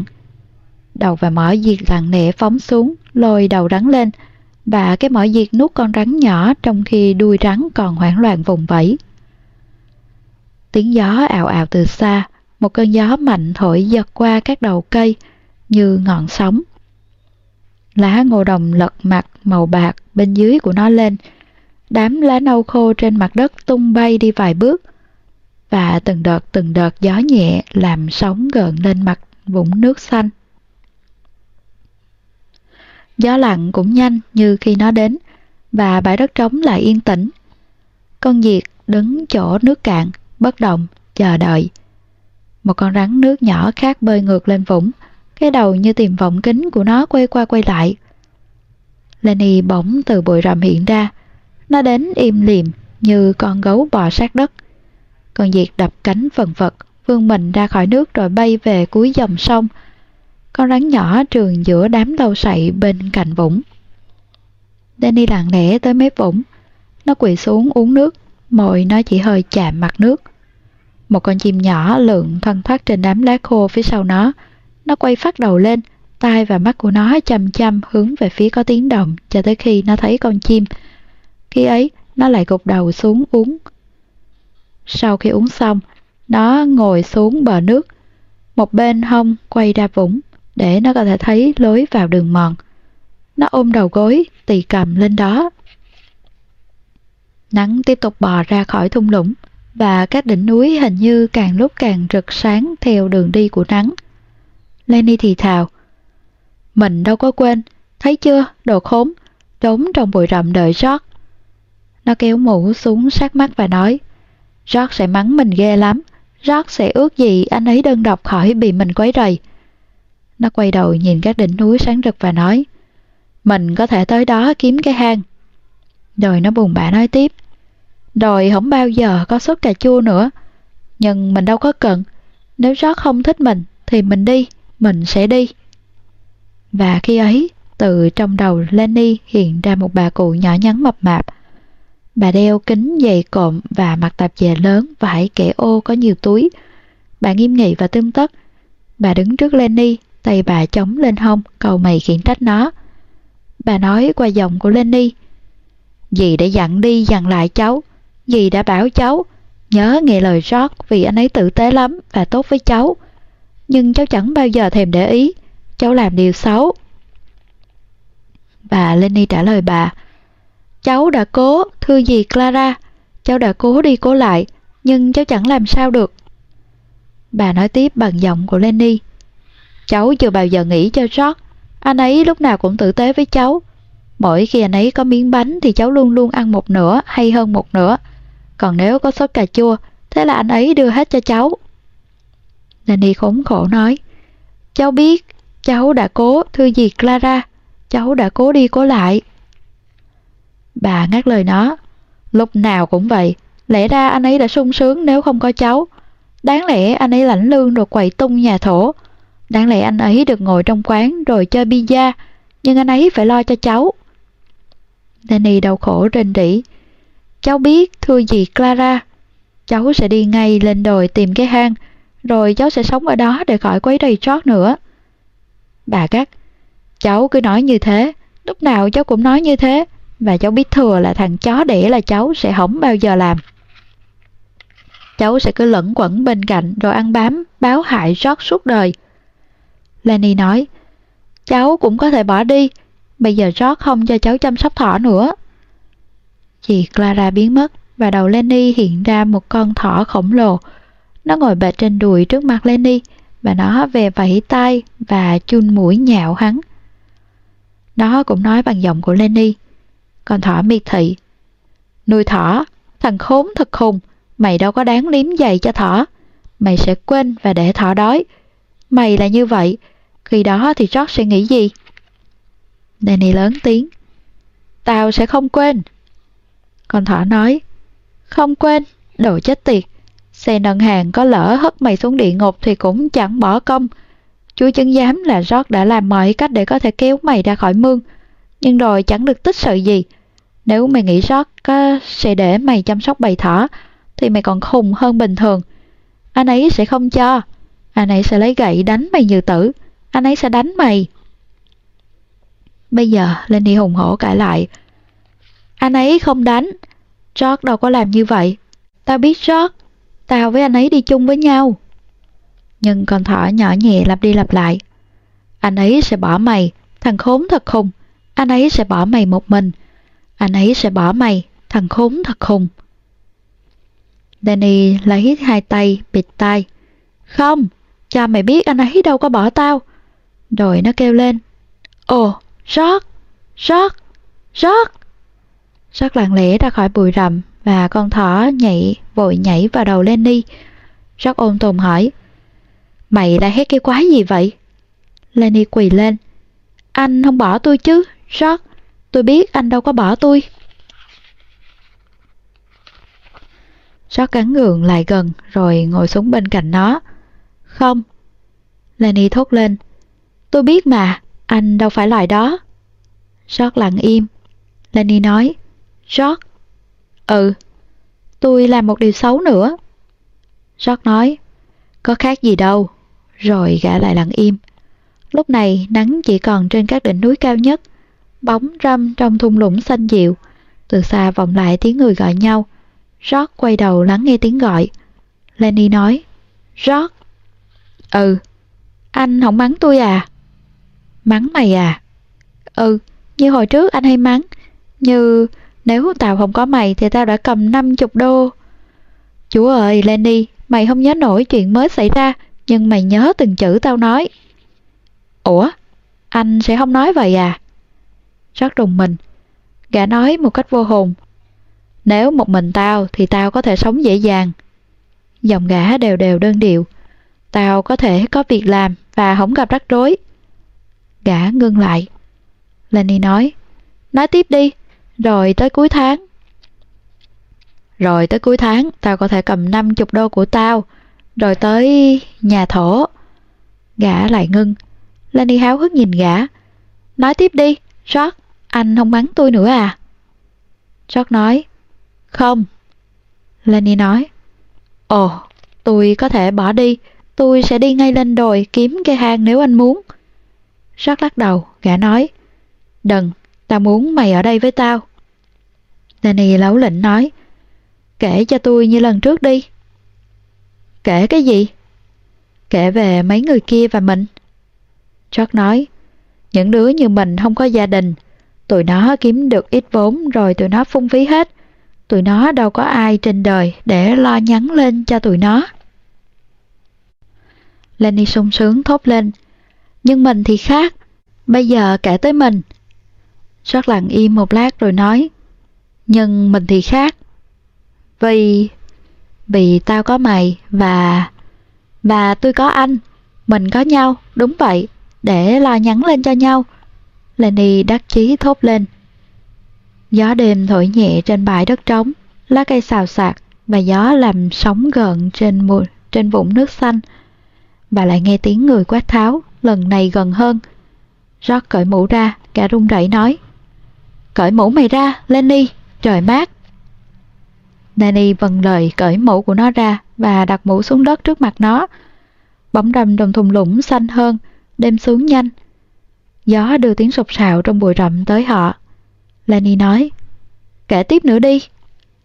George đang lắng nghe những tiếng động từ xa, và lập tức nói một cách gãy gọn.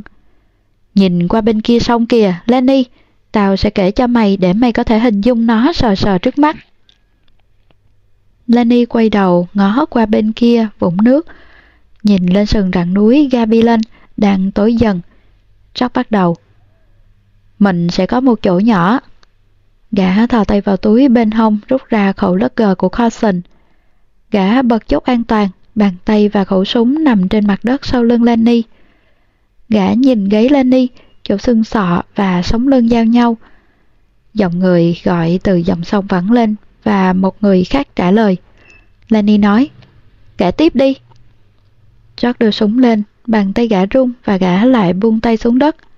Lenny nói, Kể tiếp đi, rồi sẽ thế nào? Mình sẽ có một chỗ nhỏ. George nói, mình sẽ có một con bò, có thể mình sẽ có con lợn và đàn gà, và phía dưới chỗ phẳng phiêu, mình sẽ có mảnh cỏ linh lăng. Lenny thốt lên, cho bầy thỏ. George lặp lại, cho bầy thỏ. Rồi tụi mình sẽ chăm sóc bầy thỏ. Rồi mày sẽ chăm sóc bầy thỏ. Lenny sung sướng cười khúc khích. Rồi sống trên đất màu mỡ. Ừ. Lenny quay đầu. Đừng, Lenny, nhìn xuống dưới đó phía bên kia sông, tựa như mày sắp thấy được chỗ đó rồi. Lenny vâng lời gã. George nhìn xuống khẩu súng. Lúc này có tiếng chân sột soạt trong bụi rậm. George quay nhìn về phía đó. Kể tiếp đi, George. Khi nào mình làm? Sắp làm rồi. Tôi với anh. Mày với tao. Mọi người sẽ tử tế với mày. Chẳng còn rắc rối nữa. Không ai làm hại ai hay ăn cắp của ai nữa. Lenny nói. Tôi tưởng anh giận tôi, George. George nói. Không, không, Lenny. Tao không giận. Tao chưa bao giờ giận. Và bây giờ tao không giận. Tao muốn mày biết như vậy. Lúc này tiếng nói đã gần. George giờ khẩu súng lên rồi lắng nghe. Lenny nài nỉ. Mình làm liền đi, mình có chỗ đó ngay bây giờ đi. Ừ, ngay bây giờ, tao phải làm, mình phải làm. Rồi George giơ khẩu súng lên, cầm thật chắc, bà gã đưa nòng súng sát vào gáy Lenny. Bàn tay rung dữ dội, nhưng mặt gã kiên quyết, rồi gã vẫn tay lại. Gã bóp cò, tiếng súng vang lên, dãy đồi rồi dội xuống lại. Lenny giật tung mình, rồi từ từ gục xuống bãi cát phía trước, và nó nằm im. Jack rùng mình nhìn khẩu súng, rồi gã ném nó ra xa, ngược lên bờ, tới gần đống rò cũ. Bụi rậm dường như tràn ngập tiếng la hét và tiếng chân chạy. Giọng Slim khoát lên. Rót, mày ở đâu? Rót! Nhưng Rót ngồi cứng đờ bên bờ nước nhìn bàn tay phải của gã đã ném khẩu súng ra xa. Nhóm người xông vào bãi đất trống. Curly dẫn đầu. Hắn thấy Lenny nằm trên cát. Hạ được nó rồi, chúa ơi! Hắn chạy tới nhìn xuống Lenny rồi quay lại Rót. Hắn thì thào. Ngay sau gáy. Slim tiến thẳng tới Rót, ngồi xuống bên cạnh gã, rồi thật sát gã. Slim nói, mày đừng nghĩ gì, đôi khi phải làm thôi. Nhưng Carson chồm lên George và hỏi, mày làm cách nào vậy? George mệt mỏi trả lời, thì tao bắn. Nó có khẩu súng của tao phải không? Ừ, nó có khẩu súng của mày. Rồi mày tức súng nó, rồi mày cầm lấy, rồi mày giết nó à? Ừ, đúng vậy. Giọng rõ gần như là thì thầm. Gã nhìn đăm đăm bàn tay phải đã cầm khẩu súng. Slim kêu hút hiểu tay rót Đi nào, rót mày với tao đi uống một ly. Rót để Slim giúp gã đứng lên. Ừ, uống một ly. Slim nói, Mày phải làm thôi, rót Tao thề là mày phải làm thôi. Đi với tao. Ông dẫn rót vào đường mòn rồi lên hướng xa lộ. Curly và Carson nhìn theo họ. Carson nói, Ê, mày nghĩ hai tay đó bị cái quái gì vậy?